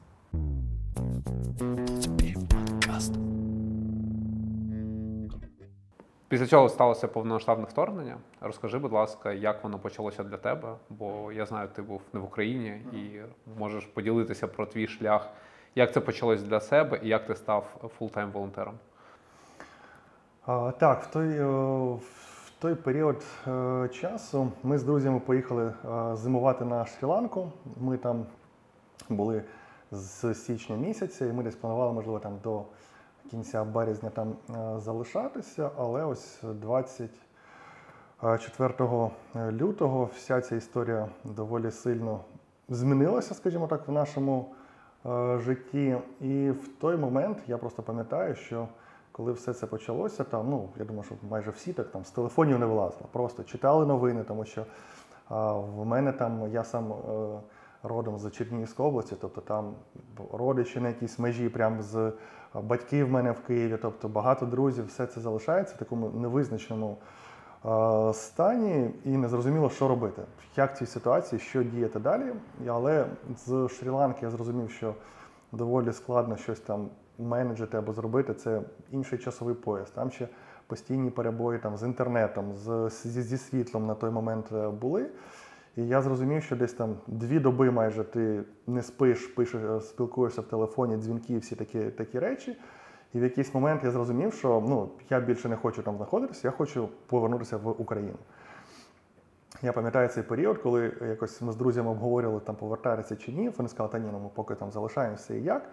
І я для себе десь там о третій ночі вирішую, ні, все, я хочу назад в Україну. Я пишу там в підтримку Монобанка, кажу, мені треба квиток терміново там з Коломбо в, у Варшаву. Вони кажуть, ну найближчий є там через там десь 6 чи 7 днів, це все доступніше є. Я кажу, а що, ближче нічого немає? Вони кажуть, ну є через 3 години виліт. Кажу, я беру через 3 години виліт. Просто я там за 15 хвилин збираюся серед ночі, ловлю таксі, стрибаю в, в нього і лечу просто самостійно е, в, у, у Варшаву там з, з пересадками. І в цей момент я переписуюсь із е, знаю, ну там я зробив пост, хто може мене з, з Варшави доставити в Київ. Тому що там же ж колапс повний там на кордоні, на всіх цих історіях, як проїхати, я не знаю. І мені знайома відповіла, що каже: я там зараз буду волонтерським бусом виїжджати, вивозити там людей, все таке, і потім там з гуманітаркою повертатися з Варшави. Каже, якщо хочеш, поїхали зі мною. Кажу, все супер, домовились. Я якраз от 26 числа прилітаю у Варшаву і повертаюся в, в Київ. І цей переліт був доволі там е, довгий, не пам'ятаю, скільки там годин 10, можливо, з пересадками з усіма. І я, коли прилетів у Варшаву, це вже було доволі пізно ввечері, 26 числа, е, отримав повідомлення від своєї знайомої. Вона каже: наш бус розстріляли при виїзді з Києва. Ми не доїхали до кордону. каже, слава Богу, всі живі цілі, але мені треба каже, десь тиждень полагодити машину. Каже, якщо можеш, тоді тиждень почекай, я приїду, тому що мені треба там допомогти, допомогти з гуманітарки з усіма. Кажу, окей, без питань, я допоможу. І я зрозумів, що я десь на тиждень, скоріш за все, тоді застерігаю у, у Варшаві, і треба щось, ну, звісно, хочеться щось зробити, допомогти, раз ти вже знаходишся там поруч з е, Україною.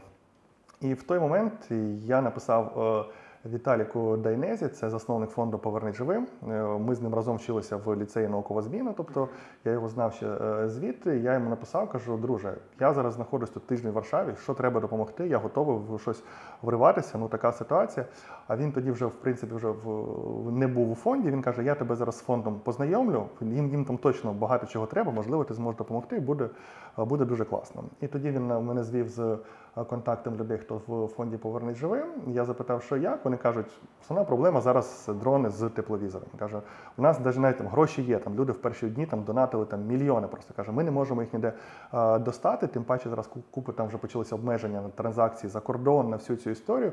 Каже, якщо ти можеш їх якось доставити нам в Україні допомогти, ми будемо дуже вдячні. Ми там готові одразу там розраховуватися і всю цю історію. Ну я зрозумів, що окей, якщо така задача, треба щось вирішувати. І дійсно тоді в Європі там ну Польщу взагалі все виміло одразу, там і навіть найближчі країни, що були з Польщею, всі ці дрони ну, в такій кількості їх ніколи навіть і не завозили. Знаєш, ну, ці дрони з тепловізором це така су- су- суто професійна справа. Це ж ну не, не військовий дрон, це такий, як то кажуть, любительський, тобто максимум якісь там купували там компанії для обстеження якихось там вночі ну, там, земель чи щось таке, тобто свої ті мо- мо- моменти. Ми е, Україна вже на той момент все, все, все вимила. І я потім знайшов в Ісландії. В Ісландії там десь штук 20 дронів з тепловізорами.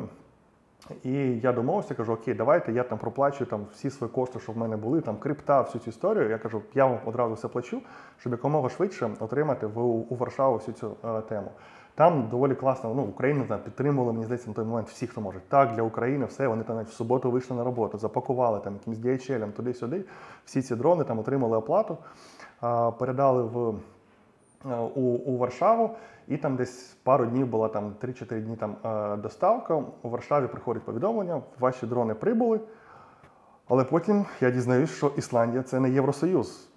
Я, чесно кажучи, на той момент не усвідомлював такого фактора, що мені чомусь здавалося, що це вже давно все Євросоюз, в них якийсь єдиний економічний простір. Виявляється, ні, і треба розмитнення. Розмитнення на всі ці дрони, там близько десь, ну там дуже велика кількість, а там дронів, я кажу, там з пару десятків, там більше сотні тисяч доларів всю цю історію. І як розмитнювати? Я цим ніколи не займався, я не знаю, що воно прийшло типу на фізособу. Треба, щоб розмитнити у Варшаві, треба або там варшавські якісь документи. У мене нічого немає. Тобто і там застряє на, на польській митниці, умовно кажучи, цей, е, цей груз. І я там знаходжуся вже більше тижня, і там моя знайома, яка мала мене забрати, каже, слухай, я тут зараз застряг з дронами, я- їх маю витягнути, тому що без мене, скоріш за все, ніяк не буде. Тому, можливо, я цього разу не поїду. Давай наступного, коли будеш виїжджати. Я спробую це. Вона каже, окей, так, без питань, давай так. І я почав цю історію з цим розмитненням. Тобто Ситуація для мене була кажу нова. Я не знав, що як робити, якісь там ну, окей, там знайшов якихось брокерів. Вони мені сказали, які документи треба зробити, які там посвідки, якісь там всі ці історії, щоб все це запустити. Я це все зробив, і потім поляки кидають мені рахунок, десь треба оплатити близько там 20 тисяч євро податків. Я такий, ну. Ну окей, добре, давайте куди, куди що платити. Вони дали якусь там е, квитанцію, і виявляється, оплатити можна лише з польської картки. Тобто це не можна з України, а тим паче вже тоді почалися всі ці обмеження, всю цю історію. І в мене дрони зависли, які треба просто розмитнити. Всю цю історію, що і як зробити. Тобто, ну я там знаходжу варіант. Це можна на той момент ще майже не було обмежень на зняття готівки з банкомату. І я пам'ятаю, в мене там було багато різних карток, різних банків, і я робив е, рейди там о, десь об 11, здається, до вечора, якраз на межі е, двох, Двох двох, діб. двох, двох діб, так. Щоб я спив встиг один рейд зробити, типу там до, ну, до 11, це якраз в Україні 12, там година різниця. Перший рейд, і потім о 12 я роблю другий рейд, щоб зняти цю, цю готівку і десь за дві ночі. Я десь назбирав там близько 20 тисяч євро в еквіваленті собі в рюкзак. І я зрозумів, що я, з цим рюкзаком ношуся. Ну а що, треба щось зробити, треба якесь вирішення а, знайти. І потім, коли я вже прийшов нарешті в банк, обсудив цю квитанцію, це там така якийсь там банк Польщі, там така, знаєш, велика загальна площа, там якісь віконце, ти заходиш, кажеш, ось квитанція, як ви плачете, кажу, кешем, і знаєш, я достаю просто якийсь мішок грошей. І тут вони кажуть, треба підтвердження з цих коштів. Я такий, вашу мать, яке підтвердження? Кажу, ну ось цю, цю історію. І вони навіть там закрили частину відділення, ну тому що це великі, велика сума кешу. міг показати, що це все знімав. Так, так слава Богу, я зберіг чеки з банкоматів. Знаєш, ну я десь відчував якусь таку історію, що можливо десь буде. Слава Богу, вони в мене були. Я кажу, ось дивіться чеки, ось це мої картки. Я просто їх тут зняв всю цю історію, ну але там довго там я пояснюю, якісь там писав всі ці історії. Ну там, там те, щоб написати там польської мови, я не знаю. Англійську вони не всі теж там розуміли на такому етапі, щоб все це пояснити. Ну коротше, вся ця історія врешті-решт закінчила, що я проплатив цю митницю, знайшов ці дрони, е, отримав вже їх. е, е, на руки, а я в той момент там жив просто ну, майже бом- бомжував у Варшаві, тому що зняти житло там було нереально. На той момент взагалі все було забито, готелі забиті, нічого немає. І я там знайшов для себе вихід. Це на Airbnb знімати по десь день або два. Тобто є якісь віконця, коли можна було потрапити, і я знімав ось таким чином. І, а, а доставку дронів треба було вказати на якусь адресу, куди митниця мала їх доставити. Я кажу, я не знаю, де я живу, можна я кудись під'їду? Ні, не можна, ви з митниці мають його офіційно доставити. Я там вже домовився з готелем, е, знайшов там де, на ресепшені якусь там українку, кажу, слухайте, така історія, мені треба якусь адресу, можна я вкажу ваш готель, сюди доставлять, бо каже, я тут ніде не живу. І вона от, так, звісно, давай, вказала цю, дозволила тоді доставити. І цей готель для мене став тоді таким, знаєш, типу офісом. Тоді майже вся доставка, яку я потім займався цими дронами, там десятки, інколи там з півсотні дронів, вони мені вже виділили навіть окремо якусь там кімнатку для підсобку для якогось там персоналу, видали ключ окремо, кажуть, давай всю твою доставку будемо доставляти сюди, бо там якось один раз прийшло десь близько 50 старлінків. Там весь ресепшн був заставлений, і я таку приходжу, йохан, а я навіть забув, що вона буде сьогодні. знаєш. І вони кажуть, Олександр, ну треба щось робити. Все розуміємо, але будь ласка, ми тут в готелі, якби. І потім вони ну, там виділили мені цю штуку, я окремо вже окремо був ключ, я все туди складав, і це був кажу, у мене такий типу офіс по всій цій ем, історії. І воно так закрутилося, знаєш, що я якісь дрони замовляв, вони були в дорозі, якась така вся історія. І потім навіть з фонду мене попросили, кажуть, Саня, що ти можеш не їхати в Україну? Краще залишся поки що там, бо це зараз ну, дуже нагальна потреба допомогти з організацією всієї цієї історії. І я кажу, звісно, якщо я тут буду корисний, давайте спробуємо таку штуку, я готовий в, в, в усе це вриватися. І потім там почали там допомагати інші люди там з пошуками цих дронів. Ми там Потім в Штатах знайшли дрони, тому що знову ж таки Європа була а, пуста, складно все це е, з Європи десь знайти було. Ми знайшли там велику кількість дронів аутелів з тепловізорами, таких великих, і знову ж таки. Я всі ці замовлення, знаєш, робив, кажучи, в перший раз в таких ось об'ємах, кількостях, а особливо пов'язаних там, типу, з тепловізійною оптикою. Це майже все товари подвійного призначення. І, відповідно, є багато обмежень транспортування цих товарів по, по, по світу. І коли ми там замовили десь е, близько десь е, 30 дронів таких великих. е, а, Аутелів знайшли, вже проплатили, і вирішив я доставити їх через нову пошту. Є там е, нова пошта, доставка, начебто все працює, якісь там гроші заплатив, за вагу, все. І ці дрони, е, а ми їх так само е, купили в різних частинах Америки, звезли всю в одну точку, здається, в Нью-Джерсі, в них там склад знаходиться. І потім, виявляється, вони коротше, відписують, що каже, там тепловізори є. Ну я написав, так, є тепловізор. Він каже, ні, ми з тепловізорами типу, передавати не можемо. Нова пошта. Нова пошта каже, треба лише до дозвіл якогось спецекспорту на всю цю історію, без нього ми не будемо. А в них вже на складі там 30 цих дронів, це якась ну, величезна така кількість, вага і все таке. І я кажу, що як? Я вже там вийшов на керівників нової пошти в Україні. Кажу, можете чимось допомогти? Вони кажуть, ні, це жорстке обмеження, ми можемо там втратити ліцензію взагалі в Америці, якщо цю зробимо. Каже, ні, ніяк не можемо. І тоді я просто пишу якийсь теж пост, хто знає, яким чином можна з Америки ці дрони завести. Якийсь хлопчина з Чикаго відписує, що він готовий допомогти. Вони завозять зараз е, вручну, ну, скажімо так, в багажі людьми передають різні там снаряди, спорягу. І вони кажуть, ми можемо ці дрони розібрати, так само в, сумки запакувати і людьми типу передати. Я кажу, ну окей, можемо і так, бо кажу, в мене інших варіантів немає. Але каже, ці дрони мають потрапити в Чикаго. йохані баба, як їх передавати, все. Знову ж таки, я писав в новій пошті, ви можете переадресувати. Вони кажуть, ні, в нас такого протоколу немає, є лише повернення на, ну, назад. Ну, я десь розумію, якісь певні правила. Знову ж таки, поки ти знайшов всі ці кінці, щоб дозволили, щоб вони просто переслали е, в Чикаго всі ці дрони. І там взагалі була цікава історія. Кажу, я цю людину не знаю. Тобто, ну там якийсь знайомий, знайомий волонтер туди-сюди каже, він ось возить якісь фотки, подивився в соцмережах. Ну так, щось передає, що, що як. А дронів ну там було ну дуже велика кількість ну по, по грошах, по всіх цих історіях. Окей, він дав адресу, я пересилаю йому в, в Чикаго всі ці а, дрони. І потім в якийсь момент по доставці я по трекінгу дивлюсь, що вона доставлена. І я йому е, пишу, типу, кажуть, там, наче дрони мають доставлені, він мені висилає фото. А він каже: оце твої дрони. Ну а там десь майже такий ну, контейнер привезли, десь ну, майже з півтони. Ну, тобто цих дронів доставили йому додому, а додому, ну, звісно, ніхто там не піднімав. І кажуть, і вони залишили посеред вулиці, десь там в Чикаго, знаєш, ну, доставку вигрузили. І каже, консьєржа вислала, типу, там, типу, ось тобі якась доставка. Він каже, йопта, ну каже, я не очікував. Ну, ну думав, що там дрони може там маленькі, ще ну я сказав, типу, кількість там вже там 20-30, я не знаю, скільки там вони відправили. А один дрон це коробка, так? Така? Так, це така немаленька коробка, тому що там з, тепляко- з тепловізором там доволі він великий, там ще комплект батареї, він і важкий, і вся ця історія. Ну кажу, ну там десь майже з півтони була вся ця штука. Я кажу, ну, друже, так, тут така історія, я щось, можливо, там або не, не, не- неправильно сказав, або там, ну, всю цю. Він каже: ну окей, добре, я зараз там з роботи відпрошуся, кудись там заховаю, бо каже, ці дрони тупо посеред міста стоять. Знаєш, що, щось треба з цим, з цим зробити.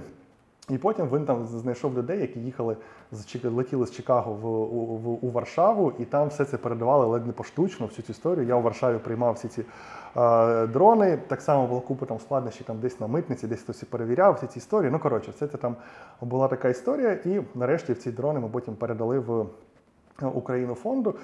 І таких, знаєш, випадків було доволі багато з точки зору того, що в тебе кожна якась поставка стикається з якимись такими проблемами, нюансами, які ти десь маєш вирішити персонально. І потім там DJI особливо почав закручувати гайки з точки зору, щоб ці дрони не потрапляли в Україну. Тобто купу обмежень, купу всіх цих навіть е, санкцій проти дилерів, які постачають дрони, і вони дізнаються, що вони потрапили в Україну. І треба було знайти якісь там моменти, як з цим домовитися і вирішити це питання. І відповідно цю всю історію треба було вирішувати там особисто. Я там літав там в Нідерланди, в Італію, до дилерів домовлявся, що типу, ось я Олександр, хочу допомогти. Я жива людина, я там не віртуальна з точки зору що якихось там моментів шахрайства чи щось таке, але треба е, ну, хотілося б допомогти і налагодити якесь співробітництво. Тобто, і багато контактів потім зав'язалося на мене особисто, які я вже десь в певній мірі там і не міг делегувати і- іншій людині, тому що я десь брав на себе відповідальність перед дилерами, що там все пройде нормально, грубо кажучи, по е, всім цим моментам. І, відповідно, вся ця штука заварилася, і ось я вже там вже півтора роки майже цим займаюся. Це такий процес нон-стоп, щось замовити, щось дістати, щось передати, якісь такі штуки. І ось це десь зараз є основною моєю діяльністю. Скільки за півтора року ти закупив і доставив дронів та старлінків? Ну, дронів десь е, рахував вже під тисячу, тобто старлінків десь близько 500. Тобто, ну і там ще були ж окремо там запчастини до старлінків, окремо запчастини для дронів, дрони там для виробників наших, тобто які виробляють дрони, там ну і багато різного, скажімо так, оснащення, яке треба було під запит, треба допомогти з організацією. Всі ці штуки ми, ми робили. Тобто, так, в принципі, ну кількість вже доволі доволі велика. А чи ну, півтора року це достатньо довгий час? Ти full-time займаєшся цією діяльністю, закупівлею дронів, передачею для Повернись живим. А чи був у тебе момент, коли ти такий, ну все, здається, прийшов час повертатися до якогось більш не знаю, звичайного життя? Да? Бо багато насправді волонтерів ми всі бачимо, що ця пікова емоція або мотивація, вона ну просто з'являються реальні якісь ну, інші ну, в житті ситуації. Да? Там треба працювати, там не знаю, ще якось будувати життя. Е, Як у тебе це було? Чи переживав ти такі кризи, чи були такі роздуми, що допомагало тобі, і що зараз тебе мотивує продовжувати таку full-time волонтерську діяльність? Ну, знаєш, е, коло спілкування, яке ось в мене з'явилося там під час заняття волонтерської діяльності, тобто в тебе там з'явилося багато там в друзях, в, підписниках, це там військові або там люди, хто там безпосередньо контактує, там, грубо кажучи, там з, з нулем нашим. І ти постійно десь знаходишся знаєш, в такому е, інформаційному е, фоні з точки зору, що там безпосередньо відбувається. І чесно кажучи, ця ось штука, знаєш, досить часто тебе так, ну, інколи буваєш, знаєш, там трішки втомився, тому що знаєш, операційна діяльність це те, що я в житті ненавидів робити. Тобто я все ж таки людина більш така зараз креативна, щось створювати, придумувати. І всю операційну діяльність я завжди намагався делегувати людині, котра від цього кайфує, класно робить, і вона робить це набагато краще за мене. То ця вся історія, вона так знаєш, ну психологічно там я відчуваю, що не моя. Ти розумієш, що справа корисна, треба, треба це все е, робити, ти хочеш допомогти. Але коли знаєш, інколи ти зіштовхувався з такими штуками, що там якісь там запити від військової, від такої бригади, там треба ось такі, там не знаю, там навіть там машини дістати, або там ті ж там дрони, всю цю історію. І ти потім отримаєш там через тиждень, що ти запустив цей процес, кажуть, Саша, для цих людей вже, на жаль, не треба. І ти, ну навіть вони не озвучують цю історію, ти розумієш, чому не треба, і в тебе, знаєш, ну, всередині ще так більше. А, ти усвідомлюєш, що ту роботу, яку ти робиш, треба робити. Треба робити інтенсивніше, тому що, на жаль, війна вона не закінчилась. Так, вона перейшла, скажімо так, якийсь там, можливо, такий вже фоновий момент через те, що вона кожен день всі лю- лю- люди звикають. Але ось такі знаєш, моменти тебе все ж таки направляють, що окей, треба це робити, треба з цим працювати далі, тому що ну, ми, ще, ми ще далеко не перемогли. І відповідно я розумію так ну, тим людей, волонтерів, котрі, скажімо, наш спочатку займалися, тому що у всіх є там сім'ї, у всіх є там свої е, фінансові можливості, треба про себе про себе дбати. Це 100%. Тому і я розумію, що якщо там я на даному етапі там маю якусь, умовно кажучи, можливість це робити, я готовий це робити. А з приводу знаєш такого свого е, стану, чому там, можливо, десь я і переїхав. Я спочатку там перші півроку там жив у, у Варшаві навіть більше, потім поїздив по різних країнах, коли там домовлялися з дилерами і все таке. І потім якось випадково потрапив в Португалію. Знаєш, в Лісабон, якраз тут. е, е, Велике замовлення було на Старлінки, і тут вони були там найдешевші, там ледь не там на 50% де- дешевші, ніж у Варшаві. Я кажу, давайте я приїду в Лісабон, все це організую, ми ж можемо там вдвічі більше замовити Старлінки. Всі кажуть, окей, добре, класно. І я сюди переїхав, тобто е, і займався, почав цими всіми задачами по о, закупівлі транспортуванні старлінків. І потім, знаєш, я для себе відчув, що ось Лісабон, тобто тут, ну, по-перше, клімат, це сонце, вода, вся ця штука, яка мене, знаєш, десь допомагає тримати себе в якомусь такому знаєш, здравому глузді з точки зору сприйняття якоїсь там навколишнього середовища. Тобто Варшава все ж таки вона була така трішечки особисто для мене, десь яка момент такої, знаєш, депресивності. Можливо, там ще постійно вариться якісь набагато більше фону цього, знаєш, безпосередньо війни з Україною. То Лісабон це мене десь вразив знаєш, такими кліматичними особливостями, і другими це люди, і особливо українці, які сюди переїхали. Тобто тут велика така, знаєш, ком'юніті людей. І як я казав до цього, що для мене люди це енергія. Знаєш, коли я почав тут з людьми спілкуватися, я, я зрозумів, що я стаю більш ефективним в тих задачах, які мені необхідно робити. Тому що коли ти знаєш весь час в цьому варишся, ти вже починаєш десь ну, втрачати якусь навіть пильність, якісь моменти. То Лісабон десь знаєш, повернув до мене таку якусь е, таку жагу до, до, життя, і це ось вся штука. Я, я зрозумів, блін, ну це прикольно, це класно. Я хочу тут залишитись, принаймні, на даний етап, тобто до, до того, як поки там не завершаться там всі ці історії в Україні воєнні, то можливо, поки що це таке місце, яке мене десь знаєш там в певній мірі там мотивує і надихає. Подкаст. Як, як в твоєму житті в Лісабоні з'явився бар Папойла? Е, Ти відкрив бар е, у партнерстві зі своїми партнерами. Розкажи, будь ласка, про цю, про цю частину твого останнього як це життя. Цей проект. А, так, це теж така, знаєш, як то кажуть, є така наш термін, типу спонтанна покупка. Тобто, як в мене так само десь доволі раптова вся історія виросла з, Смартесом у Києві. Так само десь схожий варіант був з баром Попойла. Як я казав до цього, що ось офлайн історія, це вона, знаєш, така доволі, як то кажуть, щепетильна для мене. Тобто я відчуваю якусь таку енергію, яка вона мені дає. І ось знаєш, тут смартесу в мене немає, грубо кажучи, де я міг це е, черпати. І е, ідея бару, вона в мене завжди десь знаєш, в якихось думках, як то кажуть, була, що я хотів створити якесь місце, де можна збиратися там з друзями, з класними там людьми, спілкуватися, і щоб люди отримували там задоволення від цього місця. Тобто я навіть ще десь в Україні про це десь, скажімо так, мріяв. Тобто, знаєш, зробити якийсь там перший крок було доволі складно, тому що я теж уявляв всю операційну, всю цю історію, яка є, тому що навіть не пішов там на курси, як відкрити бар, ресторан, все таке. Я зрозумів, що це точно не для мене одного. Тобто, я готовий це зробити з кимось в партнерстві щоб розділити якусь там зону відповідальності на всю цю тему. І воно десь знаєш, в голові в мене там е, сиділа ця ідея. І тут в якийсь певний момент е, партнер, моя знайома з України Аня, вона каже: слухай, ти там казав, що ти щось хочеш таке відкрити. Дивись, є ось така ось у нас ідея. Є ось такі партнери в мене.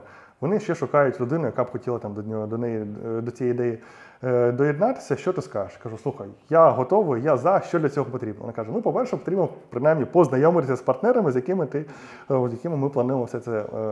Запустити. Буквально там наступного дня у нас був е, дзвінок, е, щоб ми типу, знаєш, таке ознайомлення, тому що я тоді був в Італії, здається, в цей момент. І Аня каже: так, ось ви познайомились класно, але дивіться, нам треба завтра зняти приміщення, бо я знайшла, знайшла класне приміщення, нам треба все це запускати. То ви, якщо так, то давайте сьогодні ми все це запускаємо. Гроші на стіл. Так, так. Ми такі, окей, запускаємо. Знаєш, це було рішення, воно, скажімо так, заріло в голові в мене довгий час, але знаєш, реалізація була, тобто, ну, принаймні, прийняття рішення всього, щоб це увійти, вона була доволі, доволі миттєва. І мені, знаєш, ну, подобалось багато факторів, що ти можеш створити місце знову ж таки, яке там об'єднає там українців навіть там за кордоном, але вони можуть знайти знаєш, це приміщення якесь там ну, для, для себе, якийсь там такий куточок, можливо, там України. Тобто, і ми там, крім, крім того, що це там буде бар, ми там плануємо робити там різні українські там. Тематичні ярмарки, популяризувати українську культуру, ти розумієш, що це класно, що дод- додатково якась така, знаєш, е, як то кажуть, лагідна українізація, тобто і ти можеш до цього бути причетним. І ми зараз, знаєш, відбулося в нас таке, мовно кажучи, препаті. А, і там ну, прийшло дуже багато багато людей, різних контактів. І знаєш, зараз тобі там мені там пишуть а, в інстаграм там познайомитися, прийти на якусь каву, на як- і ти розумієш, що тут, начебто, ти вже знаєш багато людей, але ти ще дуже багатьох не знаєш. І, скажімо так, цей бар став якоюсь такою, знаєш, точкою об'єднання цих людей. Всі там почали проводити якісь там аналогії там.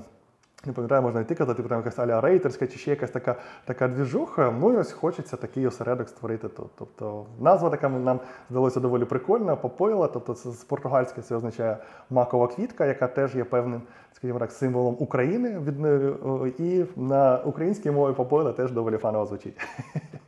Блін, дуже дуже класна історія. І я був свідком такого soft launch у цього бару, і дійсно відчуття, які ти отримуєш від такого концентрації українців в Лісабоні. Дуже, дуже прикольне відчуття.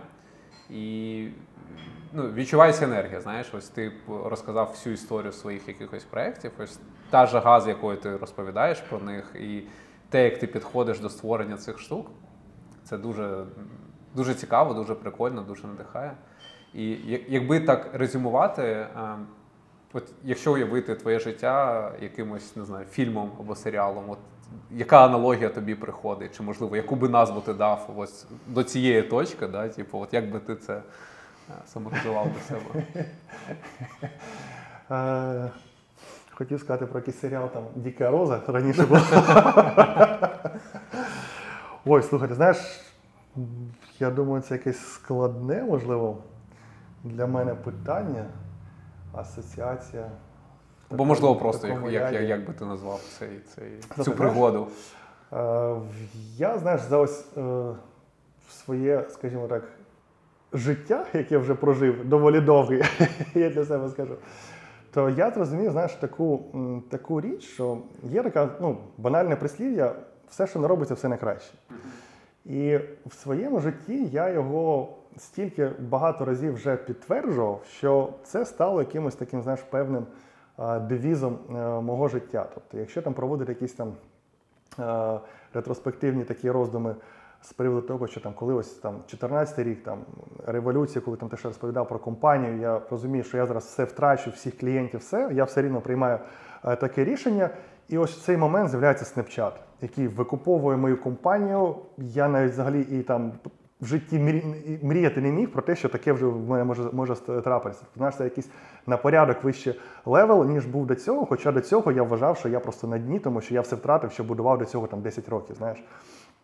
Наступний приклад, коли я пішов з компанії Snapchat, я вважав, що ну Snapchat, ну це світова компанія. Тобто Україна змогла там зробити таку частинку цієї компанії, там відомою всіми цими моментами. Ти йдеш в наступний якийсь крок, і він явно буде вниз. Ну тобто, все, ну це вершина, ну що може ще там трапитися? Так.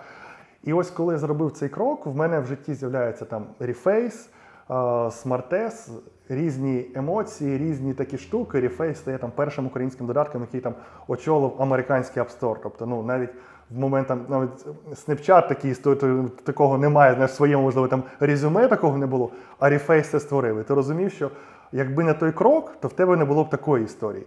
І таких, знаєш, багато якихось маленьких речей, які трапляються, і я зараз вже знаєш себе зловив на думці, що коли трапляється якась там факап в житті, тобто я навпаки цьому радію. Бо я знаю, що якщо зараз якась повна херня трапилася, блін, а що ж тоді буде далі, якщо воно відбулося? Знаєш? І відповідно я, скажімо, навпаки, не засмучуся, а я такий, типу, wondering, а що ж воно потім до, чого воно, воно прийде. Тому ось свій такий, знаєш, е, життєвий досвід і оця фраза, що все, що не робиться, все найкраще. Я навпаки намагаюся, знаєш, там транслювати у світ, що особливо, коли бачиш, там люди щось там втрачають, щось мало цього не мають, то це як якийсь там новий крок, який там їх очікує в житті, і це треба просто далі сприймати. Клас. Е, я сам відповім на своє питання. Ту історію, яку ти е, розповідав сьогодні, поділився, за що тобі дуже дякую. Для мене це такий, не знаю, український Форест Гамп. Знаєш, ось ти просто кудись ідеш, і в твоєму житті виникають якісь прикольні штуки. І та Це така, точно. знаєш, дитяча зацікавленість та відкритість до світу, до нових вражень, знайомств, можливостей. І куди тебе веде, ти такий, окей, давай будемо робити це. Знаєш, і ось мені дуже така пряма аналогія з цим фільмом. Дуже тобі дякую, що ти Клас, поділився клас, цією історією. Дуже, дуже цікаво, дуже надихаюче. Особисто для мене, я думаю, для наших слухачів, глядачів теж. А якщо вам теж сподобалось, будь ласка, напишіть нам щось в коментарі. Я думаю, що і Сашку, і мені буде цікаво і приємно, і якщо це будуть питання, ми з радістю на них відповімо. Тому, друже, дуже тобі дякую. Дякую, було дуже зворушливо для мене. Да, клас. Дуже приємно. Дуже дякую. Все, друзі, всім дякую, до нових зустрічей. Па-па. Па-па.